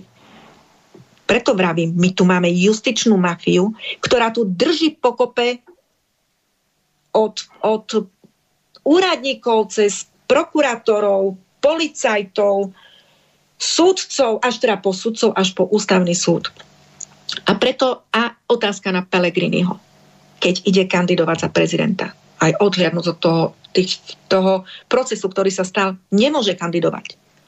A ja budem na to upozorňovať. A, a táto téma sa už otvorila. Ja sa ale teraz pýtam z tej vecnej stránky, prečo o tom nerozpráva? Prečo toto ho netrápi? A tiež to nie je otázka iba covidová. Veď ak my zavedieme precedens, že RUVZ mohlo konať v prvom stupni o porušení právneho aktu nadriadeného orgánu, čo je totálny nezmysel. My zrútime celé správne právo a tu bude môcť o stavebných konaniach a neviem, nejakých iných konaniach, sociálnych otázkach rozhodovať kde kto rozhodovať nikto absolútne, to, a ono sa to bude ďalej posúvať. Možno, že už budú, bude, ja neviem, pani v podateľni vydávať rozhodnutia. A bude to v poriadku. Podľa generálnej prokuratúry určite. Ja znova nahlas kričím, ako som v 20. roku kričala. Ja som vtedy kričala, že nám, sa, nám zaniká právny štát, že sa rozklada právny štát. Ja som na prvom prípade malolotého Daniela pochopila, že súdy budú súdy budú ohýbať právo proti občanovi a budú celú túto covidovú, celý tento podvod covidový legitimizovať a legalizovať. Doslova, oni covidový podvod legalizujú tie súdy. Vytvárajú, do nášho právneho systému sa dennodenne nalievajú precedensy, že jeden štátny úradník môže vytvárať a ukladať povinnosti. A to je už formou aj pravoplatných rozhodnutí. Do nášho právneho systému sa nalievajú precedenci, že správny delikt môže byť odsudený na trest odňatia slobody. My máme takýto, takéto už rozhodnutie. Budeme to preberať v neskôrších reláciách. Budú otvorené trestné konania voči týmto sudcom. To je, to je niečo nehorázne. Že správny delikt odsúdia na trest odňatia slobody. A to nie, že, že si pomýlili skutok, že skutok nemal uh, znaky nebezpečnosti také alebo takej. Oni v skutkovej vete v rozsudku zakvalifikovali správny delikt tým, že to konanie označili paragrafom zákona o ochrane verejného zdravia. Oni zadefinovali správny delikt do skutkovej vety, do, do vety o skutku, zakvalifikovali správny delikt poukazom na paragraf zákona o ochrane verejného zdravia a naaplikovali na ňo právnu kvalifikáciu trestného činu. To je niečo hrozné. A toto správoplatnil krajský súd. Je to teraz dovolacom konaní a riešia teraz to, aby si môj klient zvolil obhajcu, pretože ja som vyčerknutá zo zoznamu advokátov. Neexistuje rozhodnutie. No nie som. No nech skúsi dovolací súd ma neprijať. A nech potvrd... A tým pádom by musel odmietnúť dovolanie, lebo dovolanie musíte mať advokáta. Ak dovolací súd mňa nepríjme preto, že som vyčiarknutá a neexistuje rozhodnutie o vyčiarknutí, ono naozaj v tom práve vy musíte niekedy dôjsť až do toho posledného momentu. A tam sa to zlomí. Pretože teraz súd, dovolací súd bude pred obrovskou dilemou stať. On keď odmietne moje odvolanie, že, mám, že som vyčiarknutá z zoznamu advokátov, čo neexistuje rozhodnutie o tom, predsedníctva komory. A mm, odsúdený nedáva žiadne iné, iné plnomocenstvo, lebo, lebo nie je dôvod. Ja, ja som obhajca ak by súd zamietol, teda to zastúpenie, teda má, má zamietol, tam sa ani, ani, ani toto nerobia ani správnym spôsobom. Oni mi jednoducho bránia prítomnosti v konaní, čo je trestný čin marenia spravodlivosti. Teda, ak toto urobí dovolací súd, nutne dovolanie on musí tým pádom odmietnúť. Ja chcem vidieť, ten, ja chcem vidieť ako dovolací súd odmiete odvolanie a, do, a, a už absolútne správoplatní odsúdenie správneho deliktu na trest odňatia slobody. Pretože dotyčnému bol najprv platobným roz, e, trestným rozkazom uložené dva roky, dva roky basy za správny delikt. Po podaní odporu dostal už iba 700 eur pokutu pod následkom dvoch mesiacov basy, keď to nezaplatí. Očakávalo sa, že tých 700 eur zaplatí za správny delikt, no tak človek nepôjde riskovať basu a ďalej sa, lebo to, to, to je hra o nervy toto. No a samozrejme, že môj klient nezaplatil.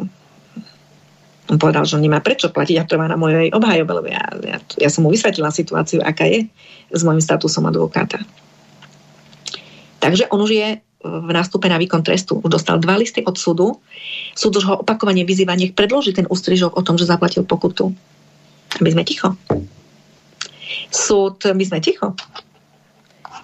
Na to prišlo, na, na to prišiel už nástup na výkon trestu. Samozrejme, my sme už v dovolacom konaní. A my sme ticho. Nech sa ukážu, že čo je v nich. Nech ho zoberú do tej basy. Je absolútne neštandardné, aby súd potom, čo je vám uložený peňažný trest a vy ho nezaplatíte, vám okamžite nevydal nástup na výkon trestu. Dobre, povedzme si, že ešte vás prvýkrát sme teda predložte doklad, či náhodou, lebo môže nastať technický problém aj pri platbách.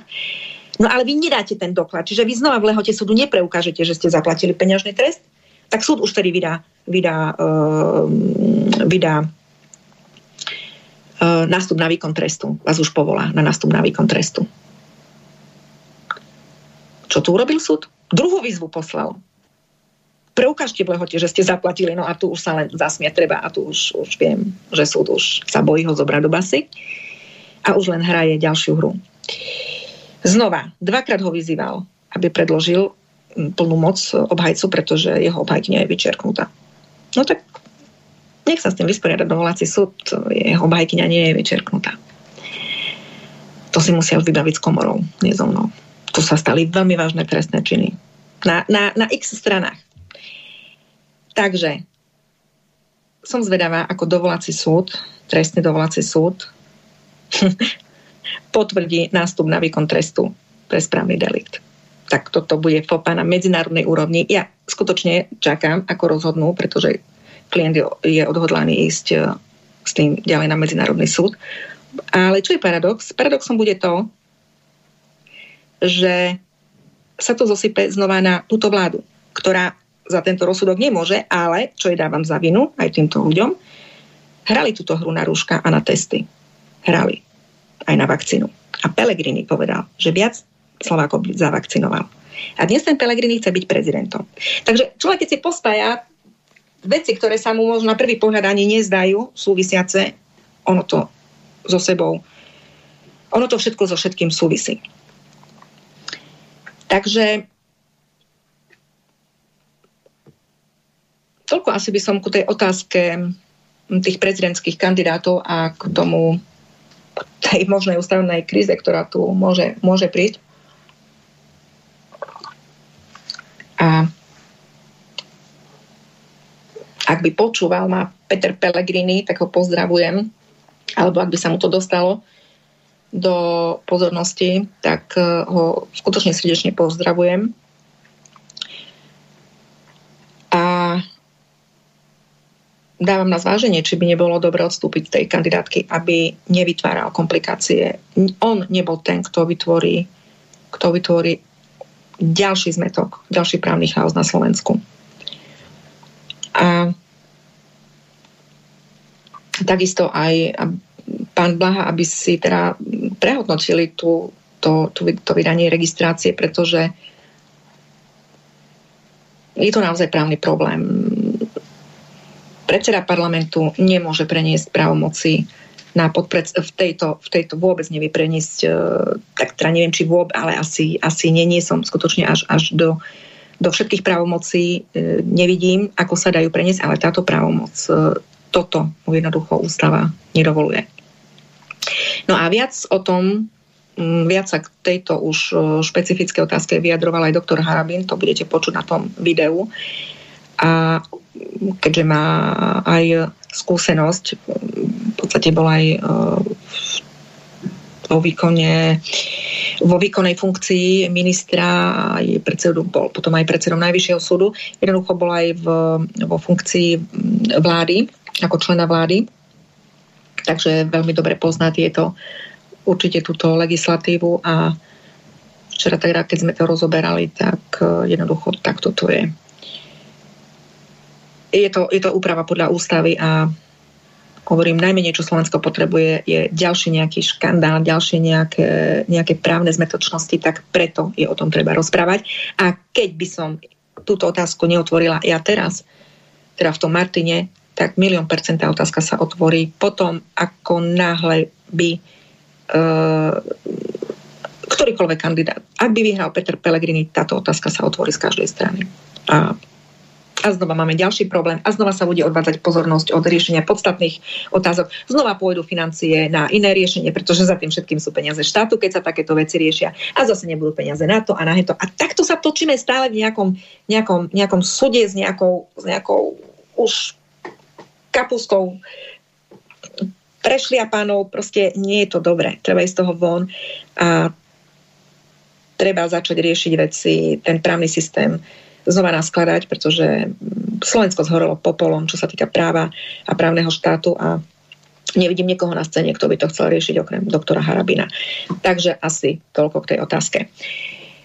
Ja by som teraz navrhla, dáme si dve pesničky, ja si medzi tým prepra- pripravím ten rozsudok, o ktorom chcem hovoriť, covidový rozsudok. Zmeníme trošku tému.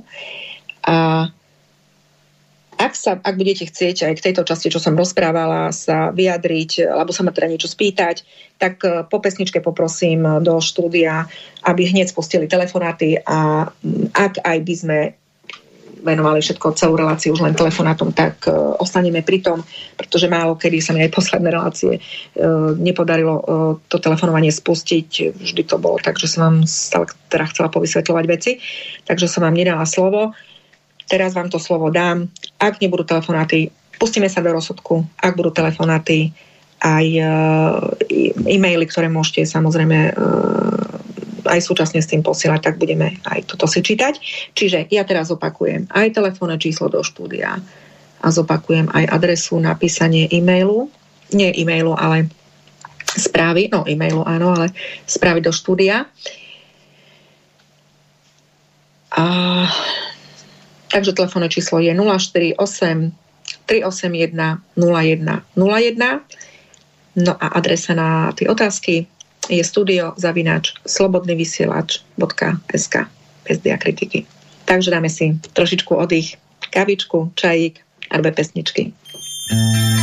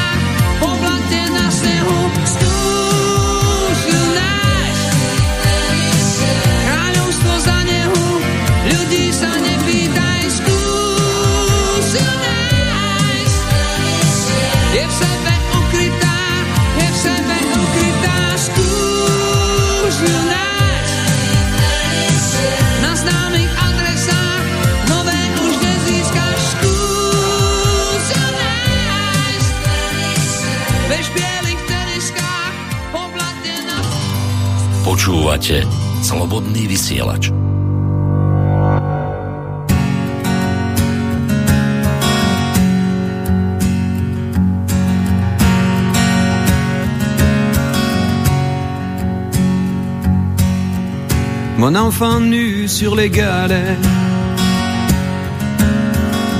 Le vent dans tes cheveux défaits,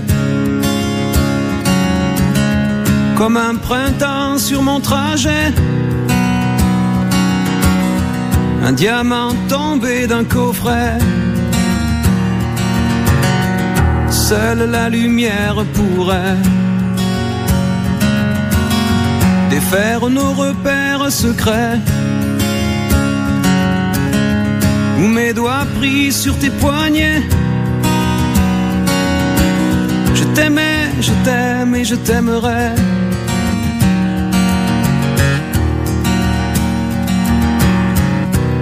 Et quoi que tu fasses, l'amour est partout où tu regardes. Dans les mois moindre recoin de l'espace,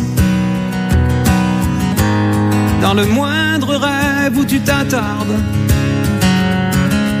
L'amour comme s'il en pleuvait, nu sur les galets. Le ciel prétend qu'il te connaît. Il est si beau, c'est sûrement vrai. Lui qui ne s'approche jamais. Je l'ai vu pris dans tes filets.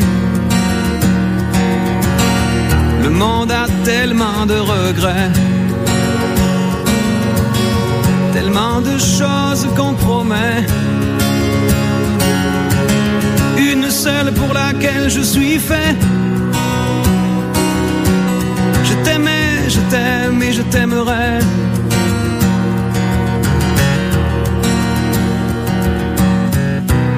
Mais quoi que tu fasses, l'amour est partout où tu regardes. Dans les moindres recoins de l'espace. Dans le moindre rêve où tu t'attardes. L'amour comme s'il en pleuvait. Nu sur les galets.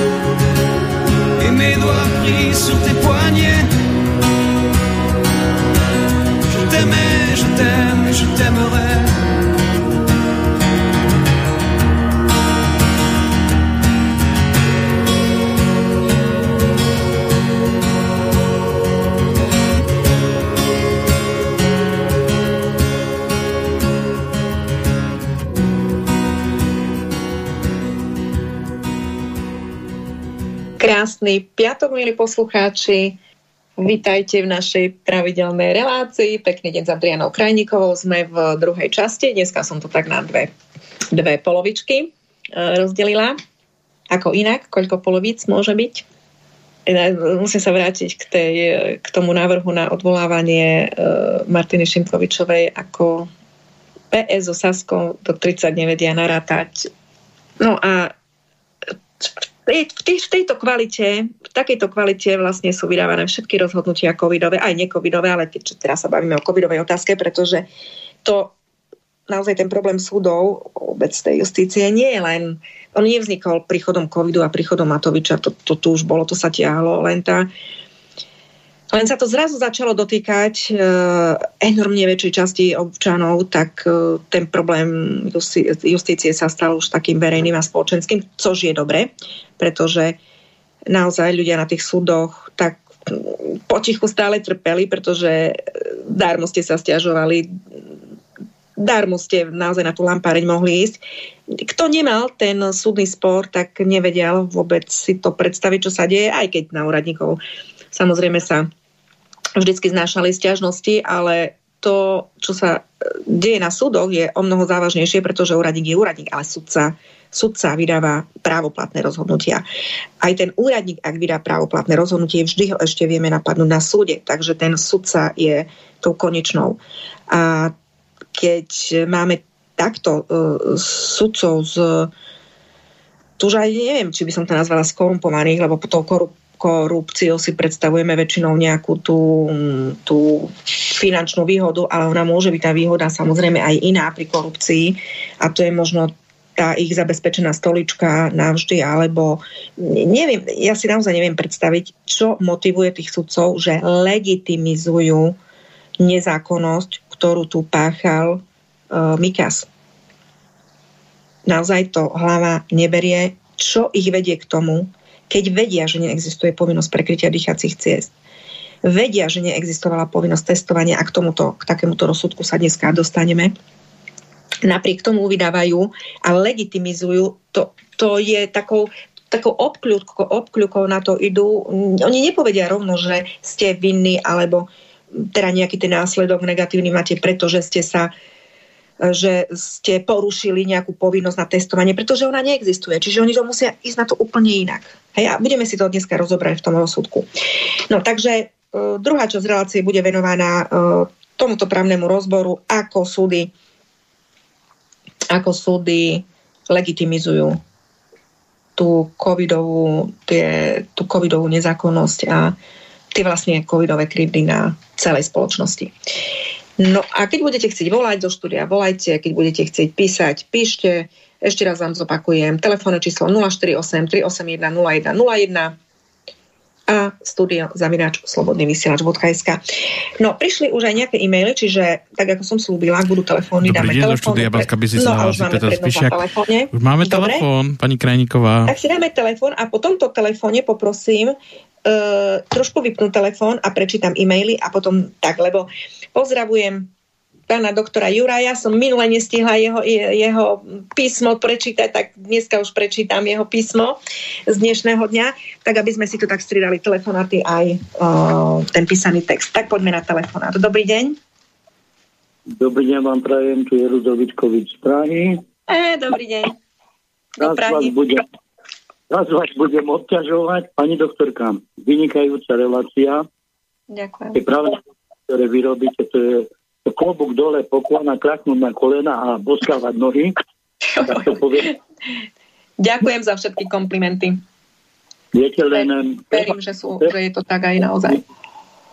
Ja som starý analytik a ja sa pozerám, nie že len čo sa deje v Čechách, lebo tu je to, to isté, čo sa týka práva, pretože teraz eh, som čítal, že eh, poslanec voľný, ktorý jediný aj s pánom Bojkom odmietli nosiť handru na ksichte v parlamente, no tak teraz bol, uh, bol dostal podmienku, tak, dostal podmienku. Ale vrátim sa k tomu, čo ste hovorila k tým prezidentským voľbám. Veľmi, ešte, veľmi ešte keď ja vám môžem do toho trošičku, keď sme pri tomto, ja mám kauzu, E, Slováci e, žili v Čechách a kvôli tomu sa aj vrátili naspäť na Slovensko. Žili v Prahe, dievča chodilo do školy, ak nás a my počúvaš, tak ťa pozdravujem.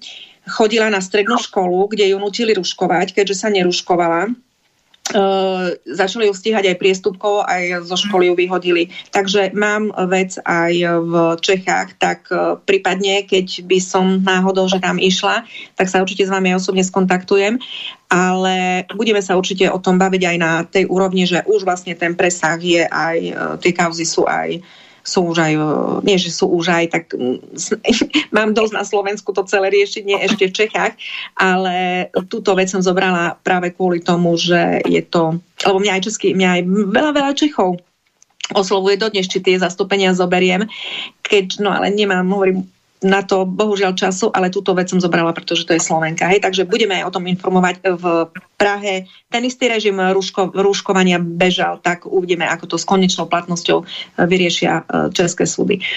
Tak poďme ďalej, nech sa páči k tomu prezidentovaniu. U nás, u nás to... Ja neverím, viete, pretože ja vidím, že je to taká spravodajská hra. Teraz veľmi silne zakonšpirujem, pretože ano Viete sa, kto je pán Pelegrini, nebudem to rozvádzať, všetci viete. A kto je Korčok, hej? Takže Korčok bol vyhodený len tak na oko, aby, e, pretože Pelegrini očerpe hlas, keď by sa dostal Korčok Pelegrini, alebo e, e, pán doktor Harabín a Pelegrini, takže všetci, aj tí liberáli, tí progresívci, aj tí všelijak e, pestrofarební a prístenkoví budú voliť, pretože to je hra. Pretože musí byť ďalší prezident s touto orientáciou. Sa pozrite po Európe, po všetkých štátoch. Toto je moda, toto je trend. Takže ďalej sa k tomu nebude e, vyjadrovať. Každý nech si dá dohromady. Ale čo sa týka, e, keď si spomenula tú Českú republiku, tak ešte takáto vec, že my sme tu mali voľby parlamentné a tie voľby boli neplatné, pretože e, bola povinnosť nosiť rúška, to bolo všade na dverách a ja som vyšiel bez rúška, tak ma policia vyvádzala a tak ďalej. Mm. Hej. Mm-hmm. Ja som stal, lebo to tak raz dali do vyššej polovici dverí, aby ste si klakla, aby ste čítala, že ste povinná niečo. No a ja som si prečítal eh, volebný zákon, takže som išiel právne fundovaný a keď na mňa vyskočil predseda komisie, no tak som mu povedal, že máte pred sebou zákon, tak mi to nájdete. Už bol ticho a hovorím, ale v zákone je napísané, že ste povinni overiť totožnosť. A tu bola aj jeden právnik, to v Čechách povedal, voľby boli neplatné, pretože ľudia boli zamaskovaní a oni neoverili totožnosť. To nie, že dáte občanský preukaz, ale on je povinný overiť fyzicky. Nielen občanku. Takže tu, tu sme na stejnom, hej. Alebo aj ďalší ešte... prípad môže byť opačný, no. keď niekto sa nechcel ruškovať a ho nepustili na tie voľby. To je tiež sakra, prúser, jak by sa řeklo. No tak to by, sa, to by špatne dopadli, to by tam letali policajné nohy aj s mhm. autami, keď ma nepustili na voľby. no a čo sa týka, lebo slovenskí posluchači a diváci lebo tam sa nedostanú informácie, len také zakrývace. Tak, jak som spomínal, ten poslanec Bojko a voľný v parlamente nenosili handry a predstavte si, že na nich útočil SPD Okamura, hej. Na nich útočil Babiš, na nich útočila ešte, nebola ani zvolená do parlamentu strana Trikolora s mladým Klausom a staršou predsedničkou Zahradníkovou. Oni vystupovali v parlamente ako Trikolora ale oni tam prišli do parlamentu za ODS. Rozumiete, to sú tie právne veci, že niekto odstúpi zo strany, založí si novú partaj a on je už parlamentná strana. No není.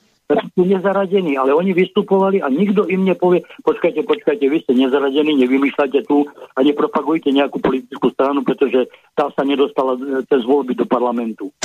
Môžem sa vás spýtať, ako je vnímaný Pellegrini v Čechách? E, no vynikajúco ako aj Bratislavská táto žuga. E, A skutočne je to tak, že ľudia aj, aj Zuzu vnímajú pozitívne? No lebo on máte pekné jamky na tých ličkách, viete, takže tu sa idú zblbnúť z neho. No ináč, keď sa bavíme o tých jamkách, ja som si už dávne, ani nie že dávnejšie, ale už som viackrát o tom vravela a odporúčam všetkým a dievčatá, ja som si všimla na Ináč Peter Pellegrini nie je typ muža, ktorý mne osobne sa páči, ale on je taký typ takého, takého pekného chlapca, to zase nedá sa uprieť, ale tento typ mužom napríklad mne osobne sa nepáči. Ale, ale, ale čo chcem povedať? E, ja chcem povedať to, že ja som si všimla úplne, úplnú zmenu toho pekného, pekného chlapca, lebo on aj taký mladický výraz mal e, dosť dlho, on no, tak sa veľmi zmenil a jeho tvár začala mať črty úplnej zloby. Si všimnite množstvo fotiek, on niečo z jeho tváre ide. Bude to strach, bude to, bude to niečo tam je, ale je mu tak jemu úplne idú kutiky už dole, tak viete, ako keď niekto tak dá dole tú peru, tak zlostne. On má veľmi zlý výraz tváre celý sa tak, ako z takého usmiatého, on bol taký usmiatý chlapčisko a zrazu je z neho jeden namosúrený, nepríjemný, až zlo, zlo vyzerajúci pán. No ja vám, a to ja tak vám, rýchlo ja, prišlo. No a ja vám poviem, prečo to prišlo rýchlo, pretože rýchlo sa buduje štvrtá nemecká ríša, tzv. Európska únia, už sa prestalo hovoriť o federácii, hovorí sa o centralizácii únii a oni, oni sú Pelegriniho partia, oni sú silne proeurópsky. Už tá európska strana, už, už e, kolegovia, oni už tlačia na nich. Nechcem hovoriť o tej inej veci, hej, ale lebo si ho vybrali a to nie, že občas počujem, že Amerika, Amerika, nie, Európska únia a Nemci majú za úkol dostať Ameriku z Európy, pretože oni chcú vybudovať štvrtú nemeckú ríšu.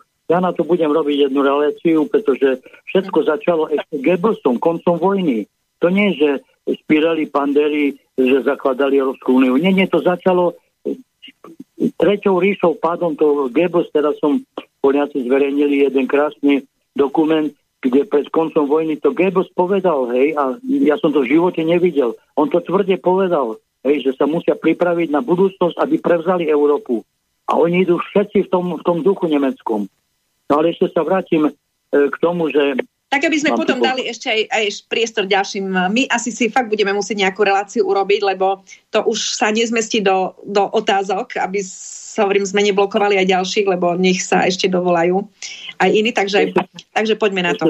Tak trošku rýchlejšie jednu dôležitú vec, pretože tu na, sú partie strany, e, ktoré teraz chodia na Slovensko, sa s pánom poslancom dávajú dohromady, akože idú skúmať, čo robiť, čo sa týka toho covidu, jak vyšetrovať, ale oni sa musia spojiť so SPD Okamurou, oni sa všetci musia spojiť s Babišom uh-huh. a tým pádom tu sa v prestalo hovoriť o zodpovednosti, pretože bez Babiša tá opozícia nie je schopná sa dostať k moci.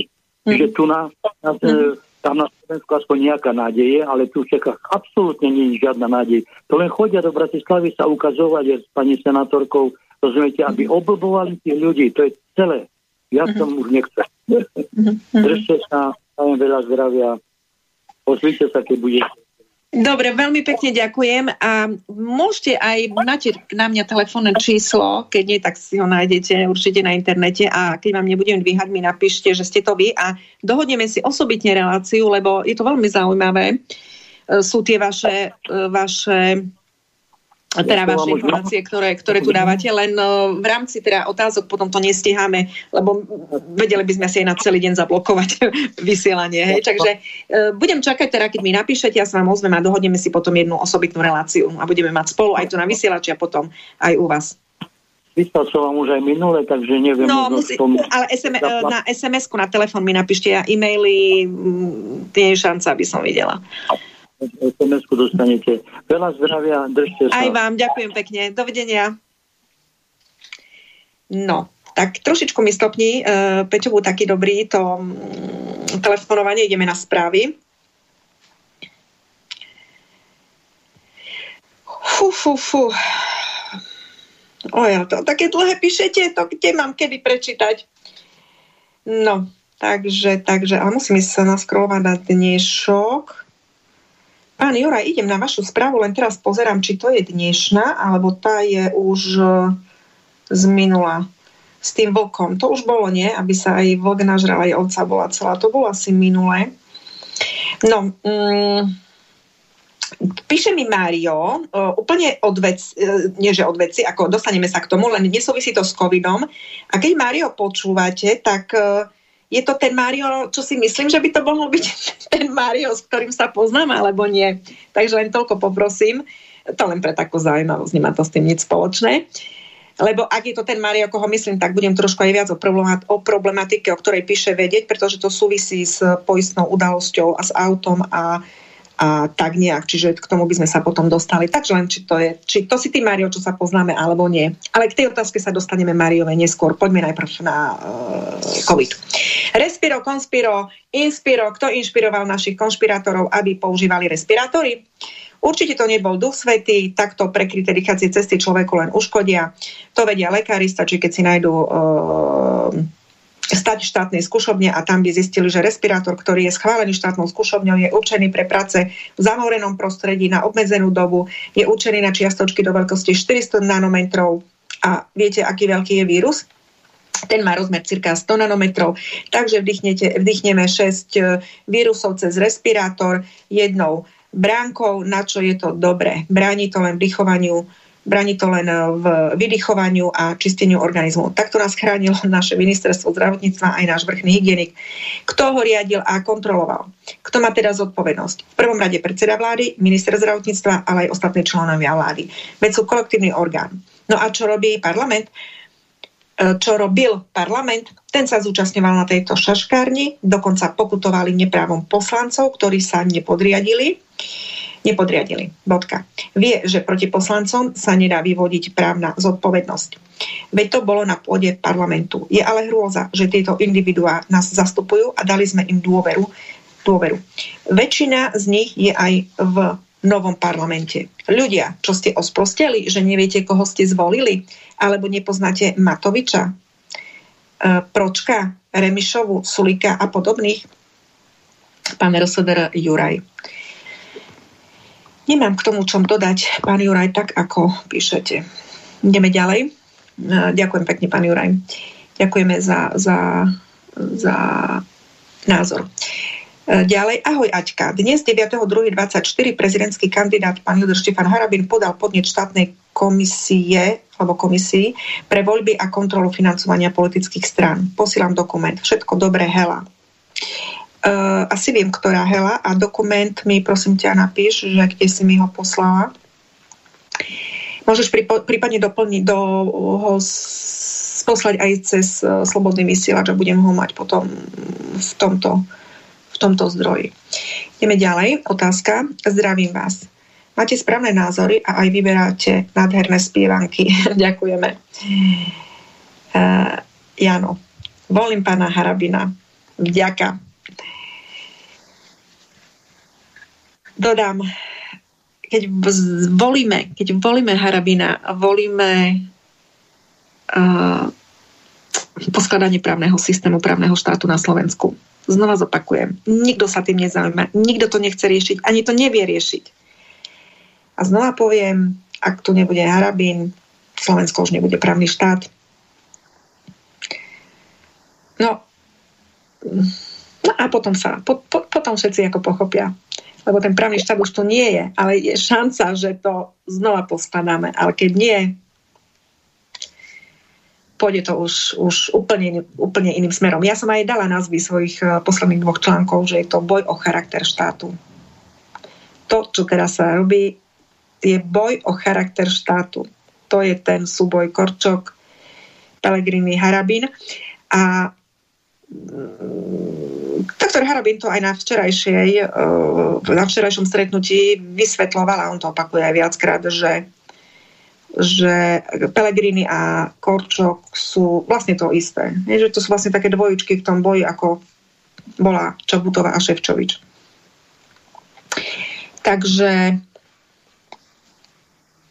takže takto, buď chceme mať právny štát a potom tam musí byť Harabin, alebo nám to je jedno a nebudeme mať právny štát a nech je tam už potom Korčok alebo Pelegrini a budeme mať ruška, budeme mať vakcíny. Pelegrini by nás bol zavakcinoval všetkých. Sám to povedal.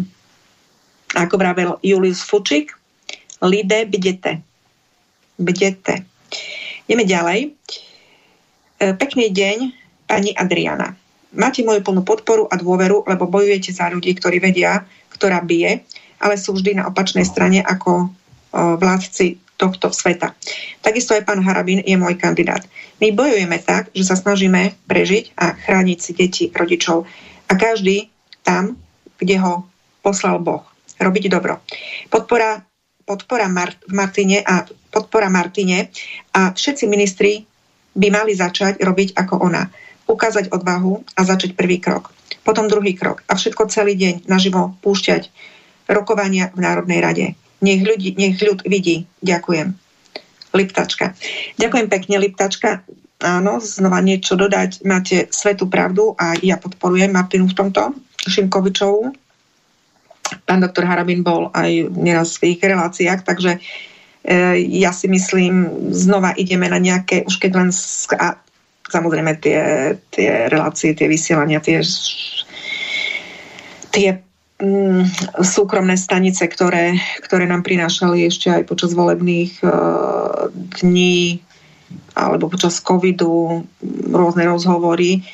Samozrejme neznamená, že za každým sú zúčia s tým, s tým hostom, ktorého majú, alebo musia to s ním, s ním byť na rovnakej absolútnej úrovni, na rovnakej uh, vlne vo všetkom, ale tu, keď človek sleduje obsah, tak teda vidí, či ten súzvuk toho, toho hostia a toho moderátora, moderátora tam je alebo nie je, takže tu si dovolím 100% tvrdiť, že tie hodnoty Šimkovičovej, Kotlára, Harabina sú rovnaké. Ono v konečnom dôsledku, pán Kotlár bol aj v Martine sme boli spoločne a on tam, keďže bol na Harabinovej šnúre, tak zjavne Harabinovi vyjadruje podporu. A teda keďže Martina ani spoločná dvojka, tak zjavne tá podpora z tej strany Šimkovičovej tam je. Takže to, čo robí Šimkovičová na ministerstve, asi ešte znásobte, čo by robil Harabin na funkcii prezidenta. Aký poriadok by tu zaviedol. Takže znova. Veľa ľudí mi povie, že ale vieš, tak ja by som aj volil Harabina, lebo fakt on je akože, nikto mu neberie odbornosť, to nemá, nemá v tom konkurenta a hlavne v trestnom práve a to trestné právo je vlastne celá otázka toho, ako sa ako sa šafári v štáte, celé to končí v trestnom práve, takže aj, aj to je ten benefit, ktorý on má, ktorý on má, ktorý nesie ktorý by aj priniesol do paláca, pretože by už len aj titulom svojej funkcie sudcu v tre- a odborníka v trestnom práve sa ne- nedokázal dívať na tú nezákonnosť. A to vidíme, že on sa na ňu nevie dívať. No a čiže veľa ľudí povie, že ako fajn, všetko. Ale keď on je keď on je taký.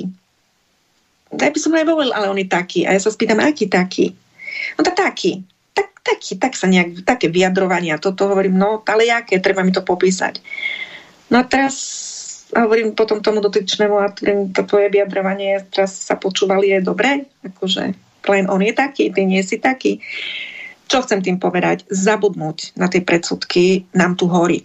Nie, aj horí, my už máme popol. A ak, ak horí, tak sa, a viem, že len jeden požiarník je na celom Slovensku, ktorý dokáže tak vážny požiar uhasiť, lebo nie každý požiarník totiž to, ani, do, ani nie každý požiarník dokáže uhasiť požiar. Aj, aj, aj toto je veľké umenie, pretože nemôžete, musíte vedieť, či musíte ísť hasiť, ako hasiť, taktiku, kde začať, máte ľudí v tom baráku, máte tam a tak ďalej, tak ďalej. To, to je, to je pozdravujem všetkých hasičov a mám tiež aj aj množstvo klientov, ktorí aj hasiči odmietali sa e, tomuto podriadovať a skutočne sú to to je taká osobitá, osobitá kasta chlapov, tých, tých hasičov a celý hasický zbor aj dievčat, takže pozdravujem srdečne všetkých. Takže ono, teraz si predstavte, že je nejaký, nejaký potom úplne, že najlepší ten hasič, čo fakt všetko vie uhasiť, a teraz poviem, ale vieš čo, nie, ja jeho, ja jeho nevolám, lebo on je taký, no taký, no aký taký, ale len on to vie uhasiť. No tak hej, no ale on je taký. Tak vy si necháte uhorieť celý dom a, a všetkých v ňom, len preto, lebo on je taký? No takže toto je celý problém aj e, ľudí, ktorí váhajú, či voliť Harabina, lebo ľudia, ktorí sú rozhodnutí, presne ako teraz my komunikujeme, my tu, čo komunikujeme spolu, my máme teda veci jasné ale je mnoho, a potom je druhá strana, ktorá má úplne jasné, že Harabin nie a, a nie, bodka. Ale je mnoho ľudí, ktorí presne potom sú tam, že tak váhajú, lebo on je taký. No, každý sme taký, nejaký taký. A ja veľmi dobre viem, aký je pán doktor Harabín. A každý máme nejakú svoju povahu a ja tiež. Aj on tiež, aj vy všetci tiež. Zabudnime už na, na, na to taký makový, hen taký, tu je podstata úplne iná. Znova hovorím, Peter Pellegrini, a už nemôžem povedať, že je pekný, bol pekný, už nie je pekný. A keby aj bol pekný, no čo z toho? Čo z toho, keď on ani len nevníma, že my tu máme, my tu máme problém na justičnej úrovni. On to ani nevníma. Čo, čo z toho? Čo, čo z takéhoto prezidenta, ktorý sa tomu nebude venovať? A o Korčokovi ani nechcem rozprávať. To je proste človek, ktorý hodí bezcitne psovi palicu a dones a týmto spôsobom sa správa ako niekde v lágri, tak ani, ani tu nie je ďalej o čom, o čom rozprávať. A že nevníma mm, tú situáciu a keby ju aj vnímal, tak ju vníma úplne znova z iného uhla pohľadu a z tohto pohľadu, že mm, všetkých, ktorí máme kritické myslenie, e, keďže sme podľa tejto skvadry extrémisti, tak e, asi bude treba pozatvárať. Takže úplne o inom by tu bol právny systém. No ale nevidím veľké rozdielania medzi, medzi pánom Pelegrinim a, a Korčokom a toto si potom z tejto relácie môžete vypočuť uh, zo včerajšieho sedenia, zo včerajšej akcie s doktorom Harabinom. Takže ako ja tu sa naozaj pozerám na tú stránku takú odbornú a to, čo, čo by Harabin vedel, vedel tu robiť poriadky a to, čo robí Šimkovičová, to, to, je len, to je len taký jeden rezortík, ktorý dobre robí je razantná v tom, je v tom odvážna. No a znova opakujem, že takto by, vyzera, takto by to vyzeralo, ale z celospoločenského hľadiska a ešte, a ešte viac a ešte, ešte lepšie. Takže ideme ďalej. Drahá Adriana, ak by si ma čítala do Eteru, prosím, anonymne ďakujem, samozrejme. Sme poslucháčmi Infovojny, Infovojny či Slobodného vysielača a keďže si nášmu srdcu blízka, si dovolím, e, si dovolím, budeme zo srdca týkať. Keďže, náš, keďže máš dlhodobo plnú mailovú schránku využívame túto možnosť. Obracieme sa na teba s prozbou o informáciu, akým spôsobom sa dá kontrolou, dohľadom zvonka brániť proti porušovaniu práva na spravodlivý proces orgánmi policia štátneho zastupiteľstva v Českej republike a i na Slovensku. Ja som na niekoľko rokov pomerne úspešne podnikal v Českej republike. Moju špecifickú činnosť som mal e, vykonzultovanú s niekoľkými právnikmi aj účtovnou kanceláriou. Nikto nevidel v mojom predmete a spôsobe podnikania znaky trestnosti aktuálne. Mám už aj veľmi dôležitý dokument od uh, ČNB, Česká národní banka, ktorá v mojej činnosti nevidí žiaden problém. A minulý rok sa moja spoločnosť, moja osoba e, stala doslova obeťou policajnej svojvôle podporovanej aj ostatnými príslušnými orgánmi. A čo len doteraz náležite neodôvodnenému obvineniu z podvodu. Minulý rok som doslova z hrôzou zistil, že v, Čes, v Čekiach stále používajú trestný zákon z roku 61 a vlastne celkovo fungujú ako v 50. rokoch minulého storočia, keď obesili Miladu Horákovú. Doteraz som v Čechách nenatrafil na právnika, ktorý má naozaj gule a adekvátnu odbornosť. Skôr sme sa uistili, že tento systém im vyhovuje musím trošku prerušiť, do vlastných radov advokátskych, áno, ale toto je problém aj na Slovensku, nielen v Čechách. Teda pokračujem ďalej. Podstata veci je, že v Čechách na základe tzv. vyššej miery pravdepodobnosti zaistia peniaze, majetok firmu aj jednotlivca a úplne ho paralizujú. Toto zaklekávaní sa veľmi rozmohlo za vlády Babiša a na weboch je o tom popísaných veľa prípadov. Potom vedú konanie tak, že všetky argumenty, dôkazy predložené obvineným označia príslušné policajné orgány, orgány štátneho zastupiteľstva, to je u nás prokuratúra, a súdov za účelové a vôbec sa nimi nezaoberajú, len, len dookola konštatujú predom pripravený narratív. Poznám. Kľudne obchádzajú procesné postupy stanovené ich trestným poriadkom, napríklad nezaobstarávajú si stanovisko náležitej autority odborníka príslušnej oblasti a tak ďalej, ignorujú moje trestné oznámenia s konkrétnymi dôkazmi, s ich odôvodnením, že tým ja chcem zakryť svoj trestný čin, na ktorý v skutočnosti nepredložili riadne dôkazy. Moje konkrétne trestné oznámenie založili do spisu ako moju obhajobu, pretože ak by sa nimi naozaj zaoberali, tak by im to rozbilo predom stanovený narratív. V týchto mojich trestných oznámeniach som mimo iné aj podal dôkaz, že toto konanie s vysokou pravdepodobnosťou ovplyvňuje bývalý český minister vnútra a známy právnik Jurek Tomáš Sokol. Pred časom, uh, pardon, uh, písal som stiažnosť na České policajné prezidium ohľadne nesprávnej miestnej príslušnosti na generálnu inšpekciu policajných zborov. Nič nefunguje. Dokonca táto generálna inšpekcia policajných zborov, moju stiažnosť e, postúpila tým policajtom, na ktorých som sa stiažoval. Teraz som podal trestné oznámenia na konkrétneho štátneho zástupcu, teda prokurátora, aj policajta pre zneužívanie právomoci úradnej osoby, pričom po doterajších skúsenostiach nečakám žiadny pozitívny výsledok. Skôr by som povedal, že všetky doteraz získané argumenty a dôkazy použijem v budúcnosti v žalobe proti Českej republike. Nepustia ma do spisu, nesmiem oboznamovať, svojich, e, oboznamovať mojich klientov s priebehom situácie, ktorá je zlikvidovaná a klientom som to musel nejako vysvetliť. V súvislosti s týmto oboznamovaním klientom mi policajt hrozil, že má dať do väzby pre ovplyvňovanie svetkov. V rámci momentálnej fázy vyšetrovania som už využil všetky možnosti obrany proti hrubému porušovaniu práva na spravodlivý proces, proti zhabaniu majetku bez náhrady a ďalších relevantných dôkazov. Momentálne čakáme na vyjadrenie na ústavnú stiažnosť. Preto ťa prosím o informáciu, či je možné obrátiť sa na nejakú inú inštitúciu mimo Českej republiky, či už ako občan uh, SR alebo občan EÚ, ktorá by bola napomocná, pretože tu sa opakovane jedná o hrubé porušovanie základných ľudských práv ústavy a zákonov orgánmi verejnej moci. Štát potrebuje peniaze, tak likviduje a znárodňuje podnikateľov, čomu sme našli, našli niekoľko ďalších prípadov, že je to štandardná prax na firmy, ktoré si dovolili byť úspešné. Zároveň by som ti týmto, zároveň by sme ti týmto dali situáciu i v Českej republiky do povedomia. Toto robia na bežiacom pase a hlúposť vystúpila na piedestal. Ľudia, sa už, ľudia sú už pre nich občanmi, ktorí majú len povinnosti a žiadne práva. A preto to takto vyzerá všade. Ale všeho do času. Opred mm, prenesieme vopred prenesmierne ďakujeme za akúkoľvek radu a bojujeme proti bezpráviu s tebou, Milan a Zuzana.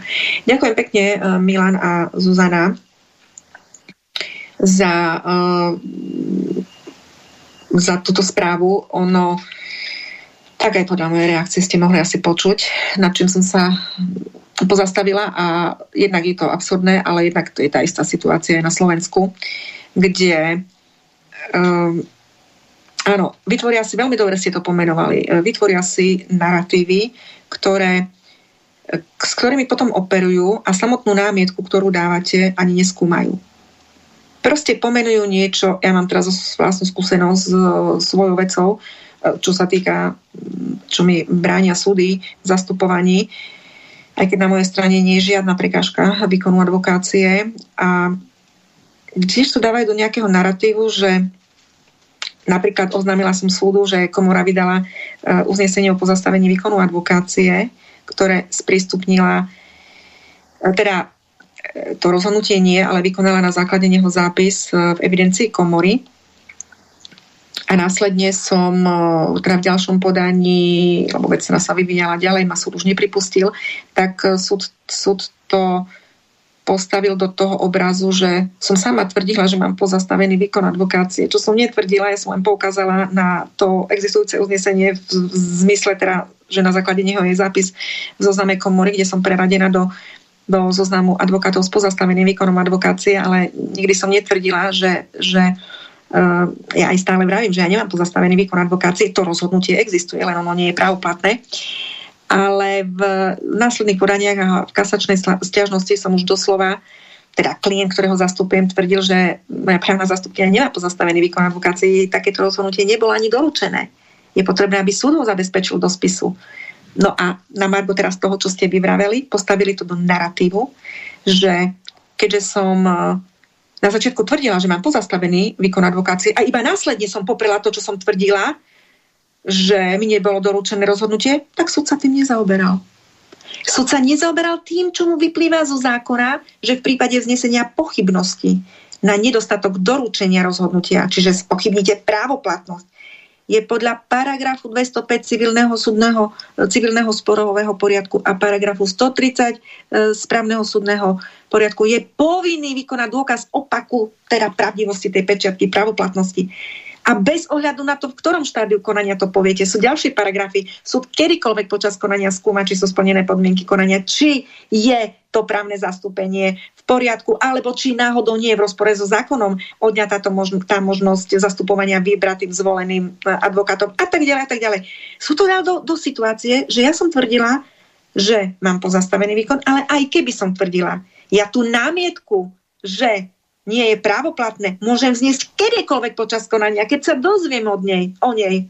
Sú to postavil do toho istého, čo vravíte, mm, to, to som, teraz len popieram to, čo som tvrdila a už to teda neplatí. No nie, námietka je vznesená na právoplatnosť v ktoromkoľvek okamihu konania. Je povinný skúmať, pretože tu naozaj sa, sa situácia môže, po, môže sa vám zdať, že máte rozhodnutie právoplatné a zrazu zistíte, že to vlastne tam, ono nie je pravoplatné, lebo kopec množstvo okolo toho ďalších vecí mohli, mohlo nastať od, od toho, že zistíte, že listina vôbec nie je práva, to rozhodnutie, alebo zistíte, že pečiatka pravoplatnosti nie je práva, alebo zistíte, že údaje na nej nie sú pravdivé. Tam je x možností, ktoré môžete zistiť dokonca ešte aj, ešte aj predtým, než súd pristúpi ku ukončeniu dokazovania. A mne súd povedal, že nie, lebo no to je celé zle. No a takto, ako teda aj píšete, sa tu vytvorí narratív a vám to neskúmajú a už sa len točí o tom, o čom chcú točiť oni. No teraz, ako vám s tým ja pomôcť, to je kauza, ktorú by som musela samozrejme vidieť, ale vaša otázka ani nespočíva v tom, vaša otázka spočíva v tom, že kde sa viete obrátiť inde, než na orgány v Čechách, pretože samozrejme tam to nemá zmysel.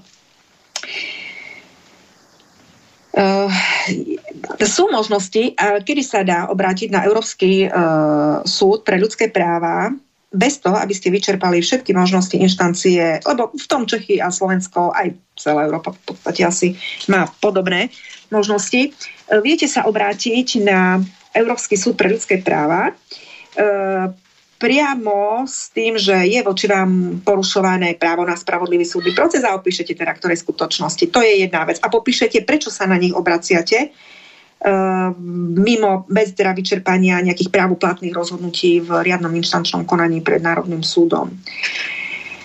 Čiže to je jedna možnosť. Určite si zoberte advokáta, lebo a viem, že tie podania, takto podanie na Európsky súdny dvor, eh, Európsky súd pre ľudské práva musia mať e, zástupcu advokátom a neviem, čo je v tomto prípade.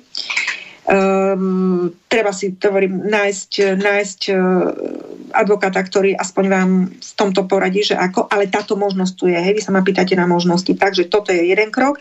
A druhý krok existuje ešte aj podať podať žalobu na Medzinárodný trestný tribunál, o tom sme sa bavili minule, alebo teda neviem, či som sa to len s Jankou Hriňákovou nebavila že ten Medzinárodný trestný tribunál, mm, to je vlastne organizácia, ktorá e, je, to je také niečo ako VHO, ale je to v rámci uh, tribunálu ako justičného, trestného.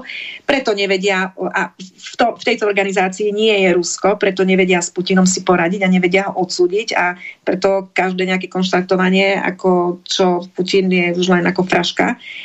Čiže uh, skúsiť si tiež s tým advokátom sa poradiť, na ten Medzinárodný trestný tribunál podať e, potom e, trestné oznámenie na tých jednotlivých predstaviteľov tej štátnej moci, ktorých, o ktorých si myslíte, že páchajú tieto, tieto zločiny. Takže každopádne tieto dve cesty by som tam videla, ale musíte si zobrať na to advokáta, to vám musí, musia, musí postaviť odborník. Ja viem, že je to s advokátmi problém. Mm, mám v Čechách s teda kolegov, ktorí keď, ak mi napíšete teraz tú svoju e-mailovú adresu, ja by som sa skúsila spojiť s kolegyňou, by som jej dala kontakt na vás a až bude mať teda čas, tak ja ju poprosím, nech sa vám ozve, by sa ozvala vám, odvolala by sa na mňa a už by ste potom dohodli už teda konkrétne nejaké riešenie. Takže takto vám viem pomôcť. Ak to bolo vyčerpávajúce, tak mi napíšte, či stačilo. Dobre, ideme ďalej. Ale presne tento problém je problém aj slovenských súdov. Ja samotná nechcem znova rozoberať moju, moju otázku teraz v tomto momente. Ja samotná mám ten istý problém. A nielen ja, všetci máme ten istý problém. Vravila som na začiatku. Tu nie je problém eh, napríklad s tým ministerstvom vnútra, ktoré vynúcuje, uh, vynúcuje úhrady za ako keby služobný úraz, pričom nešlo o služobný úraz, dokonca naopak situácia bola tá, že, že dotyčný občan, ktorý nemal rúško, bol policajtom napadnutý a je to postavené do obrazu, že on je obvinený.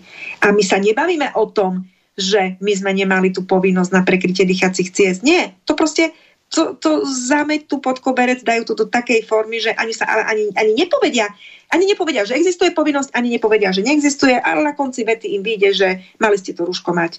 To je úplne šialenstvo. Takže taká istá situácia je aj na Slovensku. Dobre, ideme ďalej. Pozerám, že uh, aha, uh, Helenka poslala ten dokument. Štátna komisia, díky. Štátna komisia pre voľby a kontrolu financovania politických strán. Zaslal to pán Štefan, podáva to Štefan Harabín. Uh, ako zaregistrovaný kandidát na prezidentské voľby vypísané s termínom prvého kola na 23. marca 2024 dávam vám na ďalší procesný postup informáciu o tom, že o prijati za kandidátov na prezidentské voľby INK Ivana Korčoka a INK Petra Pellegriniho nerozhodol ústavou Slovenskej republiky a príslušnými zákonmi predpokladaný predseda Národnej rady Slovenskej republiky, ale jeho podpredseda, na ktorého toto táto právomoc nemohla byť prenesená. Na, nespráv, na nepráve nemôže byť založené právo. Žiadam vás o oznámenie vášho rozhodnutia v krátkom čase vzhľadom na určený dátum prvého kola volieb na 23. marca 2024. Pripájam dotknuté rozhodnutie v opise. No a je to tu takže je to vonku, Harabin rieši. Som veľmi rada, pretože a takto by sme riešili všetky veci v štáte, ktoré, ktoré tu sú a dávalo by sa to e, krok po kroku do poriadku. Uvidíme, aká príde odpoveď. Téma sa otvorila v Martine, ideme ďalej a musí z toho byť nejaký výstup. keď si vypočujete aj to, čo bolo včera v tých Košiciach, tak, eh, tak ešte znova sa vám viac veci dajú do obrazu. Takže dám aj tento, toto podanie pripojím do článku. No vidíte, a rozhýbali sme to. Ideme ďalej. No som zvedavá, skutočne som zvedavá, aká bude odpoveď. Mm-hmm. Drahá Adriana, prepad za dlhý mail nie je ku covidu, ale k celkovej situácii, ktorá tu vládne k tomuto zúfalému momentálnemu bezpraviu, ale chcela som sa s tebou skontaktovať, lebo máš plnú mailovú schránku. Snaď by si mala chvíľku len odpísať nám inokedy radu. Pre pekný s pozdravom Zuzana. E, Zuzanka, to bude asi iné niečo ako ten Milan a Zuzana, alebo je to k tomu? Neviem, teraz... Slabo, je to k tomu. Áno, hm, ďakujem. Áno, mám plnú schránku e-mailovú. Uh, už neviem, čo a ako ďalej, ďalšiu a podobne. Ak budete teda počúvať moje relácie, sledovať, tak tu na odpovede budú a veci začínajú naozaj stupňovať, gradovať sa, gradovať a stupňovať. Takže e, individuálne mi je naozaj ťažko komunikovať, Zuzanka, pretože vás mám takto individuálne veľmi veľa. Budem sa snažiť to cez, cez takéto vysielania e, zodpovedať tak uh, hovorím, ak tá odpoveď ti poslúžila, tak som rada. Dobre, už teraz mám aj tú tvoju adresu, ja ju presuniem kolegynke do Čiech a ona by sa potom um, ti ozvala v mojom mene sa na mňa odkáže a, a znova sa môžeme takto spojiť. A ja nevravím, že nepríde, nemôže prísť aj e, k osobnému stretnutiu alebo k pozreniu si prípadu, ale v danom momente to Zuzanka naozaj neviem urobiť. Takže zatiaľ toľko pre pekný deň. Ideme otázka. Pán doktor Harabin je vynikajúci právnik, ščítaný a odvážny. Je to múdry, inteligentný, ale elegantný muž. Nemôže, e, nemôžeme byť predsa všetci rovnakí a ja nevidím žiadnu prekážku pri jeho vykonávaní funkcie prezidenta, kde je prvorada odbornosť a hájenie záujmov slovenského národa. Vám, Aťka, ďakujem za neunavné vysvetľovanie zákonov a súvislosti, ktoré nám unikajú od Ali, mm, unikajú Alica, od Alica. Tak ďakujem pekne, Alicka. Ja verím, že Harabin bude prezidentom, lebo tak máme problém. Máme problém a naše deti majú problém. A deti aj tých, tých, ktorí ho voliť nebudú, budú mať problém, pretože budú mať rúško, budú mať vakcínu a Peregrini sa o to zaslúži. Takže asi, asi toľko k tomu.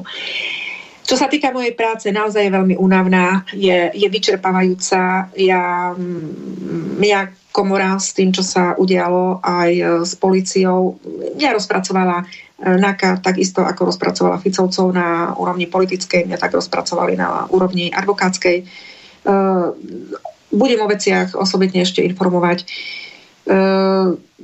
je, je s tým veľmi veľa, veľmi veľa prípravnej ešte práce a zároveň aj zastupujem klientov vo veciach, ktoré, o ktorých som aj vravela, e, súvisia s týmito covidovými opatreniami. A skutočne je tu jeden bizarný fakt, kde mne mala byť pozastavená činnosť v 16.2.21, ako to komora kde komu vypisuje a dáva na vedomie a vyčerknutá som mala byť 7.12.22.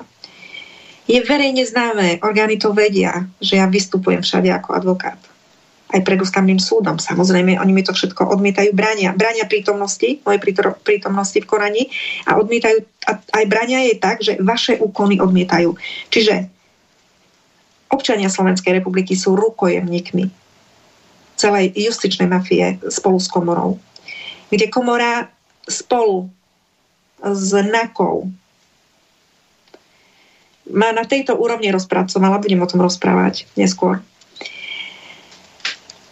E, týmto spôsobom, kde oznamovala všetkým, všetkým orgánom verejnej moci, že mám teda prekážku vo výkone advokácie, najprv pozastavenie výkonu advokácie, potom vyčerknutie, nič, nič, de jure nič, z toho nie je pravdou.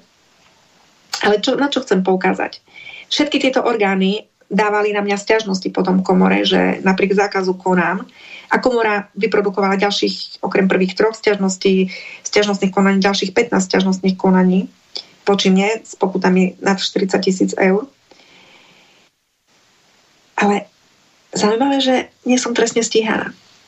Pretože to, čo ak by som nemohla, ak by som skutočne mala pozastavený výkon advokácie, a skutočne bola vyčiarknutá a robila to, čo robím, verejne sa hlásila k tomu, že zastupujem, verejne dávala pod hlavičkou advokátky podania. Súdy, mi, súdy odmietajú podania, strán konania v mojom zastúpení. Teda ja by som sa dopúšťala už trvácieho od roku 21 trestného činu pokutníctva, neoprávneného podnikania. Prečo voči mne? Prečo už nie som odsúdená? To, to, to je veľmi vážna otázka prokurátori namiesto toho, aby realizovali trestné stíhanie, že robím pokutníctvo, oznamujú tento trestný čin komore, ktorá produkuje proti mne ďalšie disciplinárne rozhodnutia, pretože ona koná v jednom kruhu.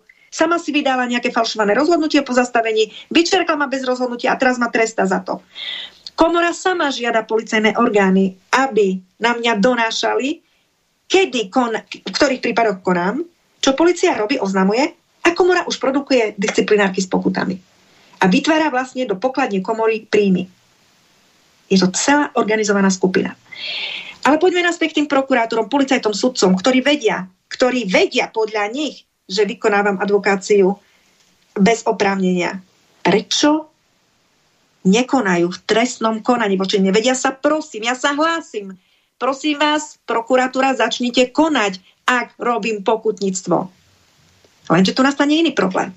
Ako náhle my budeme skúmať moje pokutníctvo, my sa nutne musíme dostať ku skúmaniu, či ja mám pozastavený teraz, či som mala pozastavený výkon advokácie a teda či mi bolo minimálne doručené to rozhodnutie. No ono mi nebolo doručené, lebo to už, to už potvrdila aj pošta. Tu bol problém v doručovaní, ktorý potvrdila už aj pošta.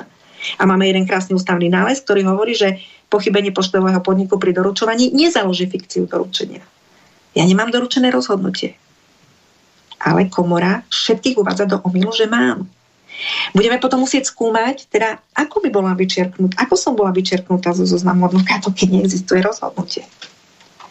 To sú otázky, ktoré v trestnom konaní otočia garde do opačnej pozície, do stíhania tých, ktorí to urobili. Preto voči mne nikto nezačína trestné stíhanie, pretože tu sa iba hraje jedna mafiánska hra, s pozastavením a vylúčením z komory a odmietaním vašich procesných úkonov podaných v zastúpení vyčiarknutej advokátky alebo advokátky s pozastaveným výkonom, čo neexistovalo. Vás ako rukojemníkov má, má táto justičná mafia v rukách, vám marí úkony. Maloletým deťom ústavná sudkynia Jana Baricová odložila maloletému dieťaťu ústavnú stiažnosť, že som vyčerknutá zo zoznamu advokátov bez rozhodnutia o vyčerknutí na základe disciplinárneho opatrenia som podane vyčerknutá. To je nonsens. To je nonsens. O vyčerknutí rozhodnutie predsed, rozhodne predsedníctvo uznesením osobitným. Nie disciplinárny senát. S disciplinárnym opatrením. Neexistuje rozhodnutie o vyčerknutí. Čiže prečo ústavná súdkynia nepodala na mňa trestné oznámenie? No pretože tam by sa skúmalo to rozhodnutie o vyčerknutí, či existuje a skúmalo by sa, či je doručené rozhodnutie o pozastavení výkonu advokácie. Takže v uzavretom kruhu sami medzi sebou si dohadzujú prípady proti mne, sekajú voči mne disciplinárne rozhodnutia, až ma nakoniec uh, vy, iba vyradili z evidencie bez rozhodnutia o vyčerknutí. Vytvorili v spoločnosti dojem, masu, množstvo stiažností proti mne, ktoré de jure ani neexistovali, a nechcem teraz o tom bližšie rozprávať. A takýmto spôsobom proste nielen komora, komora spolu, komora, Slovenská advokátska komora spolu s NAKou, spolu s úradom špeciálnej prokuratúry, pretože tam medzi nimi je spolupráca v tejto veci, medzi týmito funkcionármi komory a špeciálnou prokuratúrou. Treba byť veľmi, veľmi, totiž to treba vidieť do, dovnútra, do tej kuchyne, čo sa deje. A teraz som postrehla jedného kolegu advokáta, ktorý vystupuje v takej verejnej uh, kauze, kde poukazuje uh, na to, uh, ako je nefunkčný systém uh, orgánov činných v trestnom konaní, ako proste uh, na podobné problémy, ako teraz Zuzka s mm, Milanom poukazovali, lebo aj na Slovensku to tak nefunguje, rovnako to funguje, teda nefunguje právo. Ten, ten advokát na to poukazuje v rámci svojho klienta, známeho politika, nebudem teraz o tom rozprávať, dostaneme sa k tomuto advokátovi, ale je to jeden z nich, ktorý mne falošne pozastavil výkon advokácie. Je to jeden z nich, ktorý spoločne s úradom špeciálnej prokuratúry um, ma profesionálne zlikvidovali. A on sa ozýva, že v prípade jeho klienta tu nefunguje právo. No bodaj by nie keď si to takto založil. Takže hovorím, tu znova poviem, tu nefunguje nič. Je tu obrovský problém, ktorý je na tak, tak je na úrovni celého právneho systému a toto riešiť nebude ani Pelegrini, ani Korčok, ani nikto, lebo to riešiť nevedia. Vie to riešiť a chce to riešiť a rozumie tomu jedine Harabin. Takže ja naozaj nevidím inú možnosť, ako, ako dostať do úradu prezidenta jeho. Uh, znova sa ešte trošičku vrátim. Je naozaj táto práca náročná, to, to, čo robím ja, je to fakt náročné a vyžaduje to ja, ja poviem pravdu, ja som z tých vecí aj, aj unavená a častokrát sa mi už aj, nie že nechce, ale jednoducho proste človek e, je, je vyťažený z toho, je um, určite aj sú situácie, to sami dobre poznáte, z, doslova znechutenie, tak je to znechutenie. To, čo pocitujem, je znechutenie. Uh, ja potrebujem na to mať určite aj svoj tým, potrebujem na to mať prostriedky finančné, aj na to vysielanie. Jednoducho ja teraz tu pol dňa stratím, pol dňa z piatku a jeden celý deň z prípravy. Ja strácam skoro dva dni z pracovného týždňa tým, že vám niečo rozprávam. E, znova chcem vás poprosiť, e, ak vám to dáva niečo, čo vám ja poskytujem, mm, prispievajte mi na to občianske združenie, na, na, nie mne, nám všetkým, lebo ja tieto veci nerobím pre seba, ja sama seba viem obhajiť. Uh, ja sama seba viem obhajiť. Ja tieto veci robím uh, pre spoločnosť. Takže ak chcete, aby som v tých veciach po, uh, pokračovala, je potrebné, aby som na to mala prostriedky. Čiže na mojej stránke žaloby voči štátu je .sk je účet, e, je tam aj taká funkcia, kde to môžete rovno si nakliknúť a prispievať. Viete si aj mesačné príspevky pravidelné dať. Nie je potrebná veľká suma. Ak je tá suma pravidelná, pokrie to, to na čo nám je treba na, na, tý, na tú prevádzku. Ale keď chcete pomôcť, lebo sa ma aj mnohí pýtate, ako môžete mi pomôcť. No, určite finančne viete pomôcť združeniu a ja potom viem urobiť veci, aj, aj viac veci a znova aj kvalitnejšie, aj v inej kvalite, myslím tým uh, hlbšie ísť do problematiky, aj napríklad to, čo teraz tento pán z Čech sa pýtal. Ja, keď by som mala um, finančné prostriedky, tak viem vám aj túto vec zabezpečiť, ale ja neviem sa obrátiť na kolegov, na ktorých sa viem obrátiť bez toho, aby som mu za tú jeho prácu už ako advokáta nezaplatila. Čiže je to jedno, jedno s druhým všetko súvisí, takže ak chcete prispieť, poprosím vás o tie príspevky na občianske združenie a to bude naozaj veľká pomoc a môžeme ďalej pokračovať a robiť to, čo robíme. Takže na žaloby voči e, nájdete číslo účtu a môžete to budem tam dať. Rovnako Slobodný vysielač, takisto je to občianske združenie, e, takisto potrebujú príspevky keď chcem vysielať cez, cez tento kanál, rovnako aj im je treba prispieť. Takže ono je to tak asi človek, keď chce byť poistený, mať nejakú poistku, tak si tú poistku musí platiť, či mesačne alebo ročne. No a dostali sme sa do štádia spoločnosti, že ak chceme mať možno, že poistku teraz takú tú, týmto spôsobom, čo robím ja, alebo nejakú tú právnu, právnu obranu, alebo nejakú tú clonú ochranu právnu, tak bude si treba na to asi tiež treba, uh, bude si na to treba asi tiež uh, poskladať, vyskladať sa, lebo inak jednoducho to nepôjde. Takže ja, ak budem, až mám pokračovať v tejto činnosti, určite budem potrebovať na to finančné zdroje a, a ešte jeden veľmi dôležitý fakt. My máme na druhej strane totiž to nepriateľa, ktorý má obrovské toky peňazí. A to je práve to, čo Martina Šimkovičová na čo aj poukazovala, koľko peňazí sa lejú zo štátneho rozpočtu do fondu Milana Šimečku. A ja tu musím vás vyzývať, aby ste sa zbierali. A nemusím, ale ak, ak to chcem robiť, tak, tak inú možnosť nemám. Hej, čiže my, tí, ktorí uh, sme naozaj my konáme v súlade so zákonom, lebo ak neexistuje povinnosť na rúško, no tak neexistuje. A naozaj sú to oni, ktorí konajú vo spore so zákonom, ak vás na to nútia, ak nás na to nútia. Takže ak, a tam tá strana dostáva zo štátneho rozpočtu peniaze. Hej, čo teraz vlastne stopla stopla eh, Martina Šimkovičová. A strana, ktorá sme v práve, sa musí vedieť sama bez, bez pomoci štátu zariadiť, tak naozaj je to, je to nesúlad. Takže, ale na druhej strane, znova poviem, je dobré byť nezávislý na štáte a o tom vlastne aj všetci rozprávame, že chceme čím menej, čím menej toho systému, aby nám dýchal na krk, tak uh, ja som nikdy nežiadala príspevky, žiadne príspevky od štátu. Jediným môjim príspevkom bolo počas covidu, keď som musela mať povinne ako advokát e, e, zatvorenú činnosť a aj to potom e, mi to okamžite zrušili, pretože už mm, mali na tých úradoch informáciu, že mám pozastavený výkon advokácie a vtedy vlastne sa na mňa ten covidový príspevok nevzťahoval. Takže ja som odvtedy totálne, totálne bez peňazí nemôžem oficiálne pracovať a túto činnosť robím len z týchto príspevkov, ale čo je ešte tu taký veľký paradox je ten, že keďže neexistuje rozhodnutie o vyčiarknutí, ja si neviem ani o žiadnu štátnu dávku požiadať, pretože ja nemám tam čo predložiť. Ja nemám, ja nemám ukončené výkon, tomu sa povie, oprávnenie na výkon mojej advokácie nezaniklo. Právne je situácia iba tak, že ja nerobím. Lenže nerobím preto, lebo mňa súdy nepripúšťajú. A mňa súdy, mne súdy bránia vo, v prítomnosti v konaní. A mne Máme ďalší telefón do štúdia. Lebo, lebo komora vlastne, komora im dáva dáva informácie o tom, že mám prekážku vo výkone advokácie, ktorú nemám. Proste je to celá mafia, ktorá je, ktorá je v jednom kruhu uzavretá. Dobre, takže e, to som skôr teraz ešte k takej tej technickej otázke chcela znova trošku naškrtnúť, lebo ináč sa ma stále pýtate, ako je to s tým môjim výkonom advokácie. Tak, tak ako ste počuli teraz a budeme o tom sa uh, aj, v, aj, aj ešte neskôr určite rozprávať. Takže nech sa páči, ak máme telefonát. Dobrý deň. Dobrý, do, dobrý deň. Dobre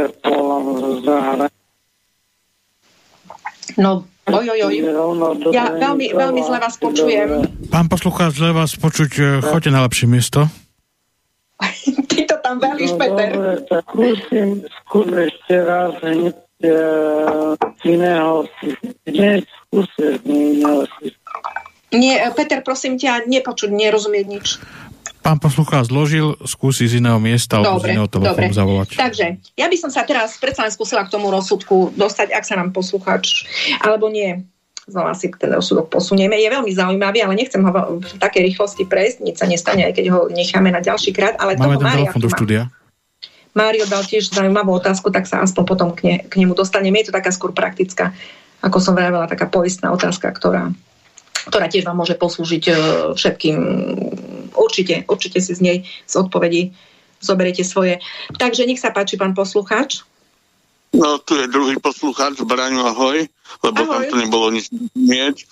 Uh, Aťka, teraz, prosím ťa, chvíľku ma neprerušuj, ja ti dám informáciu pre Harabina, ako odstaviť Pelegriniho. Takže minule som ti hovoril, že na to, aby COVID vošiel do krajiny, ponúkali Lukašenkovi, bieloruskému prezidentovi 750 miliónov dolárov. Bolo treba platiť média všetka, veď vieš, čo robili média, média urobili COVID. Bolo treba platiť nemocnice, moja matka bola v nemocnici, keď prišla, robili testy, nosné, nemala COVID, druhý deň už mala COVID. Keď som tam nabehol, že ich porúbe mačetov, tak na tretí deň už nemala COVID znova za každé meranie teploty zo všetko nemocnica pla- poistovne platia 10 násobne viacej. To vieme, o čo ide. Takže uh, prečo médiá nikto neútočí na Pelegriniho? Odkiaľ vzal Pelegrini peniaze takéto? COVID prišiel, keď bol Pelegrini premiérom. Koľko dostal Pelegrini peniazy za to, že COVID spustil na Slovensko? Toto by som chcel vedieť, ale na toto nech sa pýta Harabin. Odkiaľ má Pelegrini peniaze, že zrazu sa zo smeru vyšvihol takto vysoko. To, treba tie zastúpenia všetky, to treba všetkých tých ľudí platiť, veď na to sú milióny treba na toto. A Pelegrini, nebo už sa aj pýtali, ale nikto nemohol dokázať, že má Pelegrini peniaze, nikomu nepovedal. Takže ja som si istý, že Pelegrini mu dal, dali peniaze na to, aby COVID pustil na Slovensko. To, na toto nech Harabin útočí a uvidí, že odstaví. Žiadne médium nepovedalo, že Pelegrini je buzerant. Nikto ti to nepovie. Pelegrini spával so Sulikovým synom. Na to nikto nepovie. S kým? Pelegrini je s Sulikovým synom. Pelegrini je chránená osoba. Oni sa ho všetci snaž, tak ako Zuza je chránená za to, že robila v Amerike kurtizánu, za to ju držali, vieš, ako Merkelovu odstavili, že ju Američania odpočúvali, tak mali na ňu musela počúvať všetko, čo jej Američania povedia. Zúza musí počúvať to, čo jej Američania povedali za to, že vedia na ňu, že robila kurtizánu v Amerike. A to isté Pelegrini. Na Pelegrini ho tiež toho vedia hodne. Za to musí robiť to, čo mu povedia. Toto sú veľmi dôležité veci. Na toto nech Harabin útočí a na to, veď ako sa Matovič dostal na vrchol, jedným obyčajným videom skánu, jednou nálepkou. Chápeš to? Jedna informácia ti úplne stačí, aby si dotyčného protivníka odstavila, alebo aby si sa ti dostala hore. Toto, na toto nech Harabin dupe a nech sa na tohto nevzdá, odkiaľ mal Pelegrini peniaze na celú covidovú aféru. Lebo bolo treba platiť všetko. Media, tved vieš, čo sa všetko platí z toho. Veď to od rána do večera ešte aj v noci dávali správy o covide a to si myslíš, že to súkromné médiá robia zadarmo toto? To ti nikde, prečo nejde Šimkovičová s Kotlárom do Bieloruska a nech sa spýtajú Lukašenka, ako, ako on zabranil tomu, aby sa k nemu COVID nedostal. Nech im povie Lukašenko, ako, koľko mu peniazí ponúkali. Veď on nemá problém toto povedať. Tak Šimkovičová je ministerka, tak nech tam ide alebo Kotlár to vyšetruje, Dobre. tak nech... Dobre, čiže ja odovzdám túto, tento názor aj doktorovi Harabinovi. Ďakujem pekne za telefonát. Uh, zareagujem na to, čo si povedal. Dobre, tak a potom sa posunieme ďalej, aby ešte niekto skúsil, uh, skúsil uh, takisto zatelefonovať. Pekný deň prajem, ďakujem. Ja by som tu chcela, no určite otázka je, skadiaľ dotyčný má peniaze na na kampaňovať a podobne. A tak pán doktor Harabin si určite vie, ako tú kampaň vedie a, a tú stratégiu samozrejme poznám aj ja a myslím si, že uh, sú to veľmi vážne otázky, pretože keď už od začiatku je pochybnosť uh, o kandidátovi napríklad aj v tomto smere, čo sa týka financií, tak uh, samozrejme, že to nie je dobré. Ja by som sa ale chcela dotknúť teraz e, toho, čo si namietol, e, že je buzerant. Ehm, a nechcem to takto nazývať, lebo vysvetloval to Robo Bačinský, rozdiel medzi homosexuálom a buzerantom. Homosexuál je človek, ktorý je, má inú orientáciu a títo ľudia na to, za to naozaj nemôžu a buzerant je niekto, kto ťa to nutí, aby si uh, to uznával ako normu a, a nemusíme si vysvetľovať, kto je buzerant. Takže uh, ja by som tu skôr iné niečo chcela povedať. Uh, Samozrejme nie je normálne rozlišovať ľudí podľa sexuálnej orientácie, ale zase na druhej strane moje názory poznáte na, na to, ak sa dožadujú ak sa táto menšina dožaduje práv, ktoré jej eh, nepatria, lebo to v podstate ani nie sú práva, práv, to, čo oni, oni chcú, sú sú isté skutočnosti, ktoré vyplývajú, sú to prirodzené práva, ktoré vyplývajú napríklad rodičom titulom, že uh, majú deti, uh, ide o osoby rozličných pohľaví, ktoré vedia tie deti splodiť. Takže to sú úplne iné, iné otázky, uh, otázky iného charakteru ako nejaké sociálne práva, ktorých by sme sa mohli dožadovať bez ohľadu na to, že aká je orientácia. Ale právo, právo mať dieťa alebo niečo také, ako to je, to, to sú proste veci, ktoré sú dané a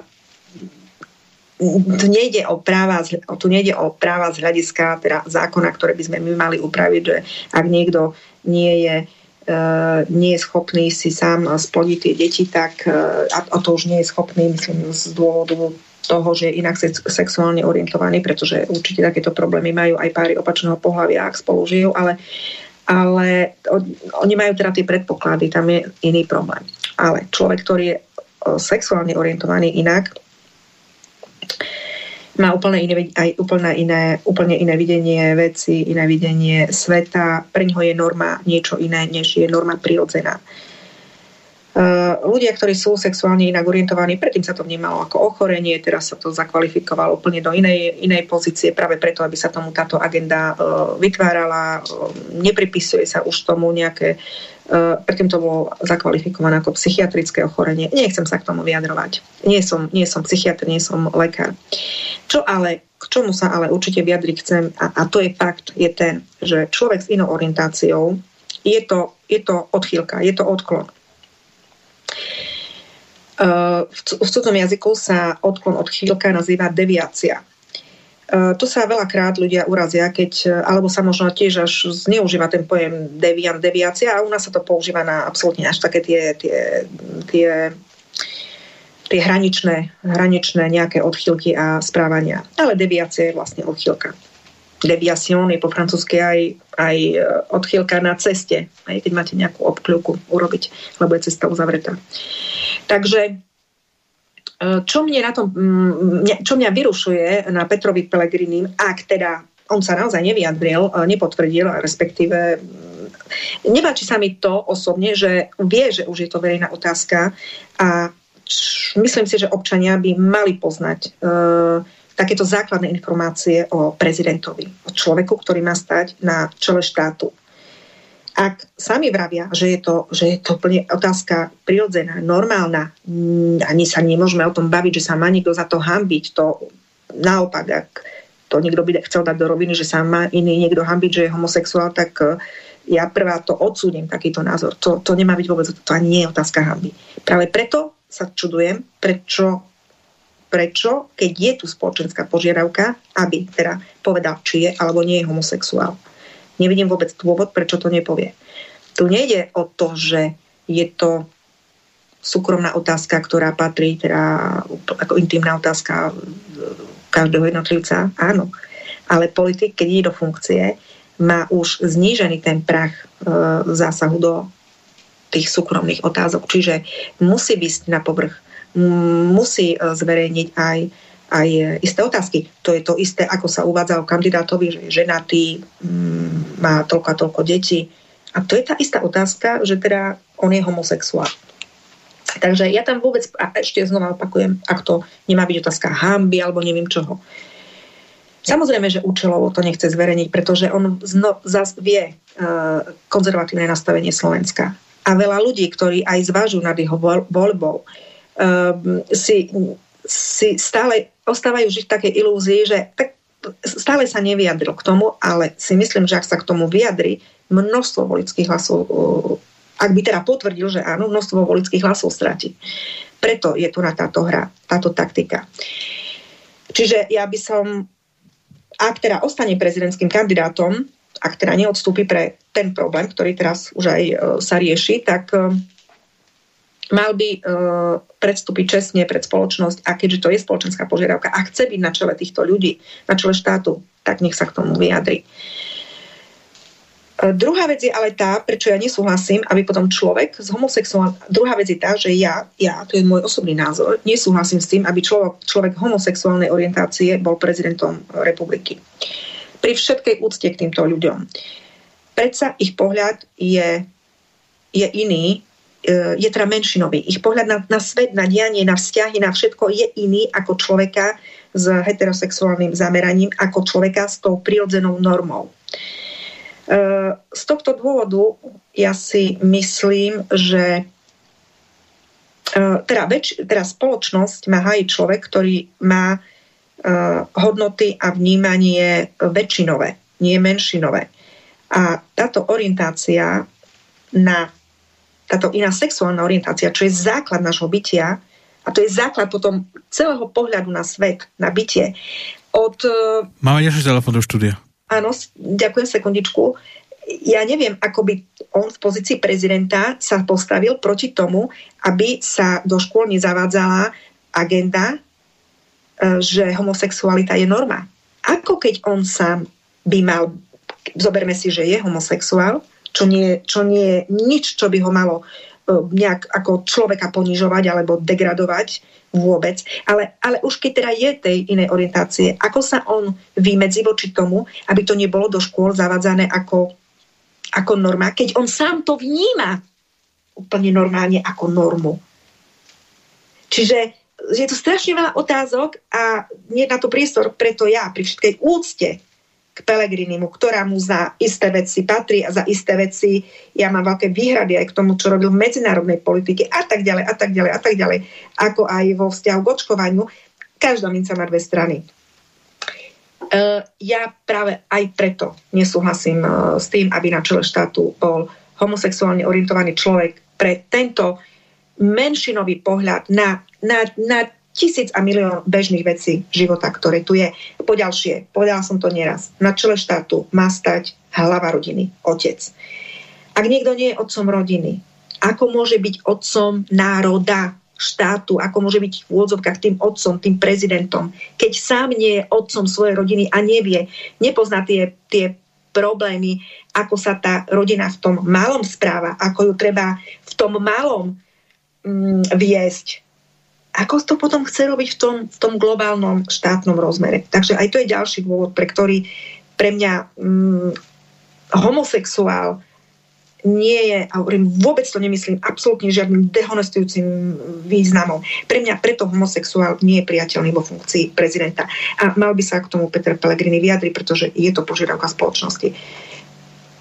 Je to už na ňom, ako sa zariadí, ale v prvom rade ja si myslím, že nemal by, čo, ne, nemal by vôbec byť kandidátom pre tieto veci, o ktorých som vravela. Takže poďme, dobrý deň, telefonát. Dobrý deň, dobrý deň, počujeme sa teraz lepšie? To ste, to ste vy, ktorí ste Áno. Ja som volal pred tým bráňom. Pa, pani Graníková, to je, poviem Jaško Mrkvička takto. Lebo za tých 10 minút, čo som čakal. Počkajte, počkajte, lebo za, za 10 minút e, končí relácia, takže chcem stručne, neviem, či máte po ruke pero a papier, bolo by dobre, keby ste si urobili poznámky aj, aj tam pán Kršiak alebo Spíšak v tomto. Chcem vám dať zo pár typov alebo uh, odporúčaní a budem čo najstručnejší. Čo sa týka uh, vašich relácií, tak ste zaregistrovala, že, že po poslednej relácii 122. z minulého týždňa e, vznikol veľký náraz. Ja som videl na Facebooku nejaké oznámy na vašu reláciu, kde sú tam aj ústrižky toho pána Harabina. To len krátko k tomu. Takže po, po tom, že, že sa na Facebooku šíria tieto e, relácie, tak jednoducho tým vzniká tlak. Teraz chcem prejsť technicko-organizačným veciam. Ale čo, nerozumiem ja teraz, tým... ten tlak vzniká k čomu a na čo? No, nie, požiadavky na, počkajte, počkajte, požiadavky Aha, na vás, pretože vy, vy, pos, lebo poslednej relácii ste povedali, že občanský tribunál, tí, ktorí sú očkovaní, tak jednoducho, aby vás kontaktovali a jednoducho tým pádom sa ľudia za, e, o vás zaujímajú a mhm. vám, e-mailové, zahltia vám e-mailové stránky. Ale e, ak máte obidvaja pero a papier, a mimochodom e, za tých 10 minút tam asi 4 krát pípol telefon, takže aj tajné služby počúvajú, takže pozdravujem aj ich. takže, takže, takže teraz chcem ísť priamo k veci. Ja vám odporúčam na obidvoch webových stránkach, ako máte žaloby voči štátu, ale aj e, ten, um, počkajte, si to prepnú, ochrana ľudských práv a základných slobod, olpzs.sk. Máte tam peknú, akože e, tú, tú darovanie 2%, ale vám odporúčam to zmenšiť aspoň na polovicu, ten, ten, ten banner, a proste, aby ľudia hneď vedeli, že webová stránka žaloby voči štátu a OLPSS, že sú navzájom prepojené. To znamená, že aby mali ten pocit hneď, že, že proste ktorá stránka je na čo určená. Druhá vec, na stránke, na stránke žaloby voči štátu pravdepodobne máte zahltenú schránku, znamená, že máte plnú plnú, ale e, neviem prečo, keď e, máte, kontaktujte nás, tak máte tam advokát zavinať žaloby voči štátu SK, ale na pozadí je, je e-mailová stránka info zavinač žaloby voči štátu SK. Takže neviem, či to spravujete vy, alebo nejaký váš administrátor, aby sa na to pozrel, pretože občas, keď človek píše cez automatické e-maily, alebo proste posiela, tak môže dochádzať k problému, že človek si myslí, že to odoslal správne a potom ten ten e-mailový server vám zahlási jednoducho, že, že, že to nejde. No a posledná vec, ktorú chcem povedať, um, ako časové relácie sú dobré, len e, to už musia potom aj vo slobodnom vysielači. Odporúčam vám nahrať si normálne klasické uh, audio a, a proste vždy na začiatku relácie alebo proste pred pesničkou pustiť uh, takýto oznam, že potrebujete finančnú podporu. A teraz chcem tej, tej ako organizačnej, ja som vám asi v 2019, eh, keď som videl, čo sa vali z Číny a tak ďalej, tak som sa vás pýtal, neviem, určite si spomeniete na ten rozhovor, že, že eh, ako budete diverzifikovať svoje schopnosti a možnosti, keby nedaj Bože sa vám niečo stalo, keď vás, na vás bude útočiť slovenská advokátska mafiánska skupina, hej, tá komora, a že či máte okolo seba ľudí, ktorí by vám s touto prácou pomáhali, to znamená, že či tam sú, môžete povedzme aj ľudí, ktorí, ktorí momentálne študujú právo alebo nejakí praktikanti alebo proste, hej, ale musíte si dávať pozor, aby to neboli, jak sa hovorí, nasadení agenti. To znamená, že aj v tej poslednej relácii, vrátim sa teraz na začiatok 122. ste tam hovorila, že potrebujete ľudí, ktorí by vám pomohli s nejakou novou webovou stránkou a tak ďalej, takže to by ste mohli sklbiť proste, proste do toho nejakého činku alebo oznamu, ktorý by ste púšťali, alebo ten, ten zvukár by vám púšťal na začiatku relácie alebo pred pesničkou. Tým pádom by ste boli e, odľahčení vy, čo sa týka stále dookola hovoríte isté veci. Takže to sú moje skrátke moje poznámky. E, dávam vám slovo, respektíve potom púšťam linku, ak sa chcete niečo opýtať. Ďakujem za slovo, Joško Mrkvička. Uh, máte pravdu v mnohých veciach, tie, sú také veci organizačného typu. A už či počúvajú um, policia nasadená alebo už ktokoľvek. Žijú v tomto štáte títo ľudia aj uh, so svojimi rodinami, takže ja um, neviem naozaj, o čo im ide, či chcú žiť v spoločnosti normálnej alebo v spoločnosti takej, že ich deti budú, budú napichávané nejakými, uh, nejakými preparátmi. Ak, ak to takto chcú, tak, tak toto potom aj môže, môže dopadnúť, ak na tom pracujú. Takže uh, ja znova opakovane poviem, ja som advokát, moje povolanie je advokát. Uh, ono, ale to isté robí aj doktor Harabín. Interpretujeme zákon. Nič iné, iba interpretujem zákon. No ja nemôžem za to, že neexistuje povinnosť na prekrytie dýchacích ciest. A tiež nemôžem za to, že žijeme v takej spoločnosti, ktorá sa na medzinárodnej úrovni dohodla, že takáto, že povinnosti, ktoré vyvolávajú mm, nejaké fyzické, psychické utrapy, nie je možné ukladať. To sú proste, sme v nejakej civilizovanej spoločnosti, takéto máme dohody. Nerobím nič, že len interpretujem zákony. Samozrejme má to potom takú odozvu, ako ako vravíte a e, v istých momentoch je potom sledovanosť väčšia, menšia podľa toho, hej, do, čoho, do čoho vlastne rypnete. No, takže mm, ja túto činnosť inak ani robiť neviem, na veci sa ani inak pozerať e, neviem. Otázka určite spočíva e, v tom, že sama, tak ako vravíte, tie schránky sú zaplnené. Ja to sama, e, alebo zopár, samozrejme, že nie som v tom úplne sama, mám kolegov, ale keďže ide o celú, je to celospoločenská otázka s týmto týmom, ktorý mám, nie som ani schopná robiť tie veci, ktoré, ktoré by bolo treba urobiť. Preto hovorím, znova zopakujem. Ja Mm, my môžeme naskladať tým, aký chceme. Tých, eh, tých, zase si nemyslíte, že tých právnikov je neviem, bo vie koľko, s ktorými by sa dalo pracovať, ktorí by chceli, rozumeli, lebo tak ako aj písal, písal ten poslucháč Zuzka eh, s Martinom alebo Milanom, tuším, tak eh, proste nechcú do toho ísť títo advokáti. Majú pohodlnejší život v kancelárii, kde urobia nejakú obchodnú zmluvu a niekoľko tisíc eur je doma za jednu zmluvu. Takže e, ja som zase ale iný typ právnika. Ja som trestný právnik, ja som doslova právnik z terénu, ktorý má mm, strávených zo pár dní, ale aj noci, e, aj vo väzbe, v base, e, na akciách, ktoré boli rekonštrukciách prípadov, proste vyslovene v teréne, advokát, advokát v prvej línii, ktorý si prešiel takými vecami, o ktorých keď by som vám rozprávala, tak zajtra nevidíte na ulicu. Ja som práve, že aj s týmito policajnými zložkami pracovala v absolútne normálnom vzťahu, aj keď sme nemuseli vždy byť na jednakom, rovnakom tom názore právnom. Samozrejme, ja som si hajila klienta, oni proti, teda, proti klientovi, ale tie vzťahy boli vždy korektné. Niečo sa stalo v tom 20. roku, keď sa situácia, takto sa štát rozdelil. Tu nie je, tu, tu nie je problém to, teraz vravíte, že to tu cinkalo, odpočúvali. Tu sa vytvorili dve skupiny e, občanov, kde jedna časť prenasleduje druhú časť. A ja sa ich pýtam, dokedy. Ono sa to môže otočiť a môžu byť potom prenasledovaní oni. Takže ja by som naozaj chcela e, apelovať potom na celú spoločnosť, prestaňme, prestaňme s týmto a počúvajme teda to, čo skutočne hovorí, nie, nie to, čo, koho máte počúvať a odpočúvať a potom ho schmatnúť a odniesť na políciu. Čiže nerobím nič, len interpretujem zákony, interpretuje ich doktor Harabin. Problém však je tu na tak obrovský, že pokiaľ nebude Harabin prezident, ja si neviem predstaviť, ako ďalej v tejto, v tejto práci pokračovať, pretože ale nechce, veľmi som nechcela ani túto otázku otvárať, dostaneme sa k nej ešte na budúce. Uh, Totižto ak nebude Harabin prezident, tu sa neurobi poriadok s tým, s tým justičným systémom. Nenaskladá sa to na novo. Ostane to tak, ako to je a pôjde to ešte k horšiemu. Keď dnes nevieme si rady, nevieme sa domôcť, uh, domôcť, uh, domôcť toho, čo je písané v tých zákonoch. Sudcovia to odmietajú uh, akceptovať. Ako si predstaviť, budete predstavovať, že sa to bude dať zrealizovať keď bude prezidentom Pellegrini, ktorý by zaočkoval všetkých a vlastne to, čo my chceme, je to, že nemôžeš predsa všetkých očkovať, nemôžeš uložiť všeobecnú povinnosť očkovať sa na nejaký COVID-19.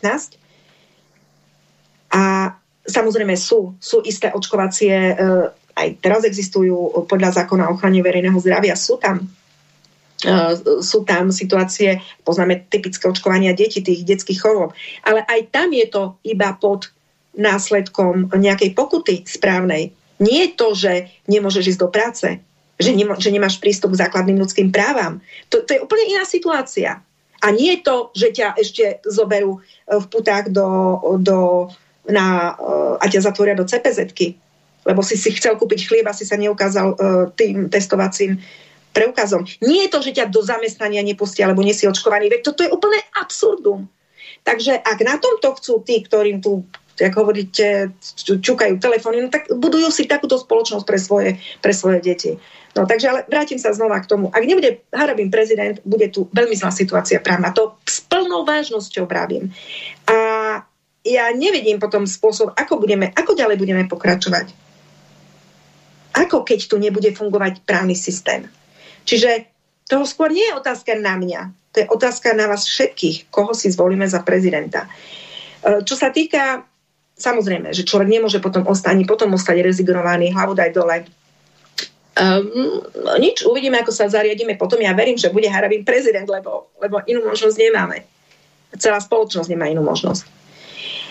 A čo sa týka teraz tej technické otázky, čo vravíte s tými schránkami, viem. A to je, znova sme pri tých financiách. Ja už teda mám dohodnuté, už, už stránka uh, ajťaka, mm, teda mám už kolegov, ktorí, sa na strán, ktorí stránku robia. Takže Uh, aj včera teraz sme sa okolností boli spolu, tak uh, na stránke sa už uh, pracuje covidového trestného tribunálu. Ďalšia otázka je um, týchto e-mailov, ktoré vravíte, no bohužiaľ ja sa neviem k tomu dostať. Nemám, nemám, viac, nemám viac na tých financií, aby som vedela ďalších ľudí zaplatiť. To vám treba na každé... Tých správ toľko prichádza, že potrebujem mať osobitne ďalších ľudí, ktorí budú len prelúskavať cez, cez tieto maily.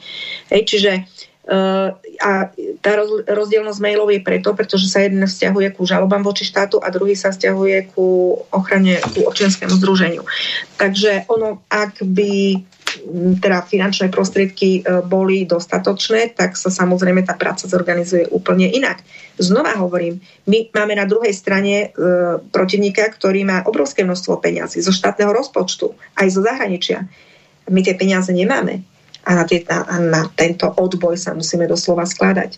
Hej, čiže lebo je nemožné, aby ja som pracovala a ešte to aj financovala, ako to jednoducho nejde. A, a zároveň nemala ani žiaden zdroj príjmu, pretože komora, uh, som to vysvetlovala, v akej som situácii a dokonca nemám ani rozhodnutie o ukončení, uh, o zániku opravnenia na výkon advokácie. Čiže ani neviem sa prihlásiť o štátnu dávku. Je to proste, to, to je celé zlé. A teda napriek tomu robím tú prácu, ktorú robím a, a robím to aspoň tak, ako to dokážem robiť. Ale uh, tie, tá situácia je tak vážna, že je, my, máme, my máme systémový problém v práve. Tu my nemáme problém s jedným sudcom, s druhým, my tu nemáme problém s nejakými úradníkmi a tu je problém celý právny systém, ktorý nefunguje. Pretože ako keby všetci sudcovia sa spojili do jednej covidovej justičnej mafie. Nielen sudcovia, aj prokurátori, aj, aj a policajti, policia, ako taká policajný štatista, ten tam ale dobre, aj policajti, lebo oni zase vykonávajú tie silové, silové zásahy a tak ďalej. Čiže áno, ale rozhodujúce zložky sú tu súdy, sudcovia a prokurátori. A tu je problém na tejto úrovni.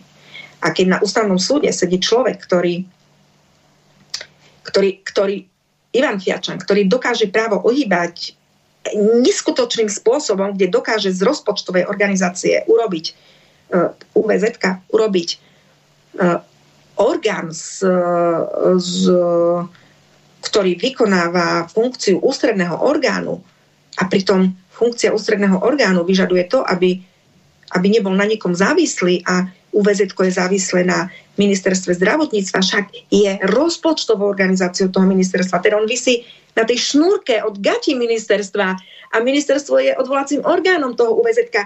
A viačom povie, že on, že UVZ vykonáva funkciu ústredného orgánu.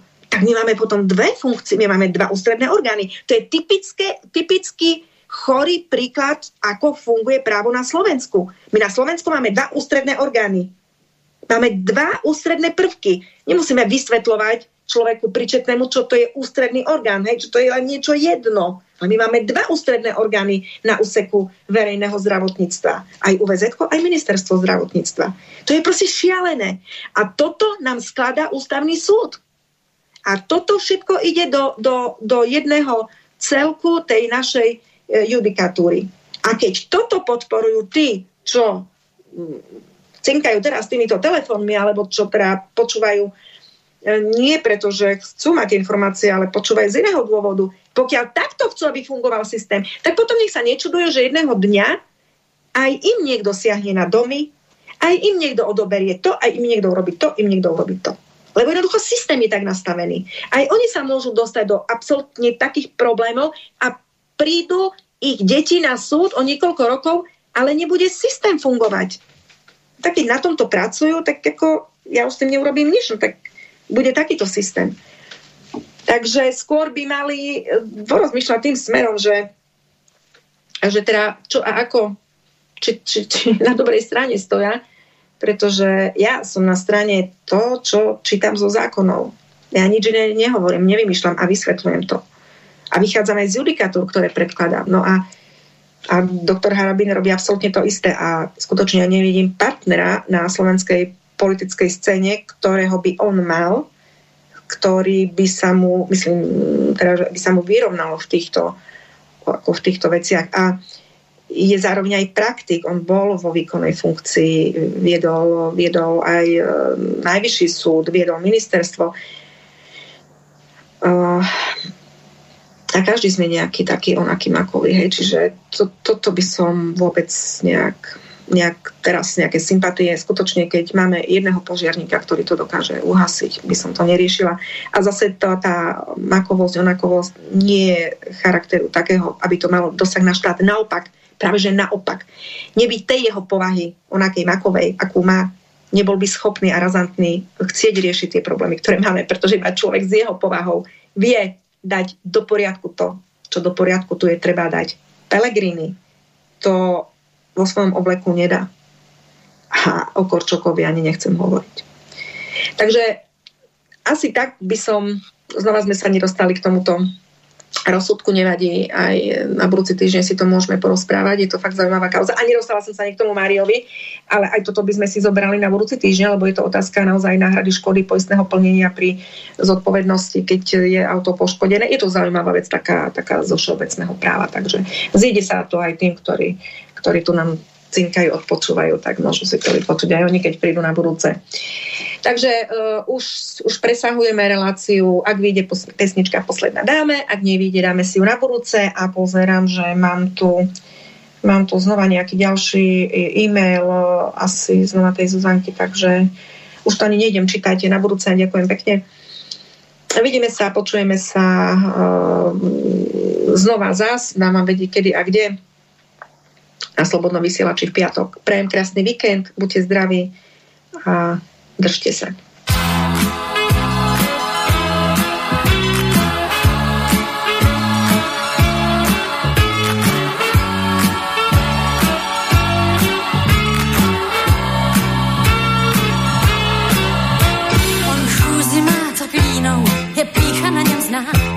Snad může za to víno, a tančit si mnou šel. No prohra víc než hrozná, pro mě bohužel, jenže já zas nemám ráda skládat předem zbraň. Ukázal jsi mi záda, záhy splatíš daň.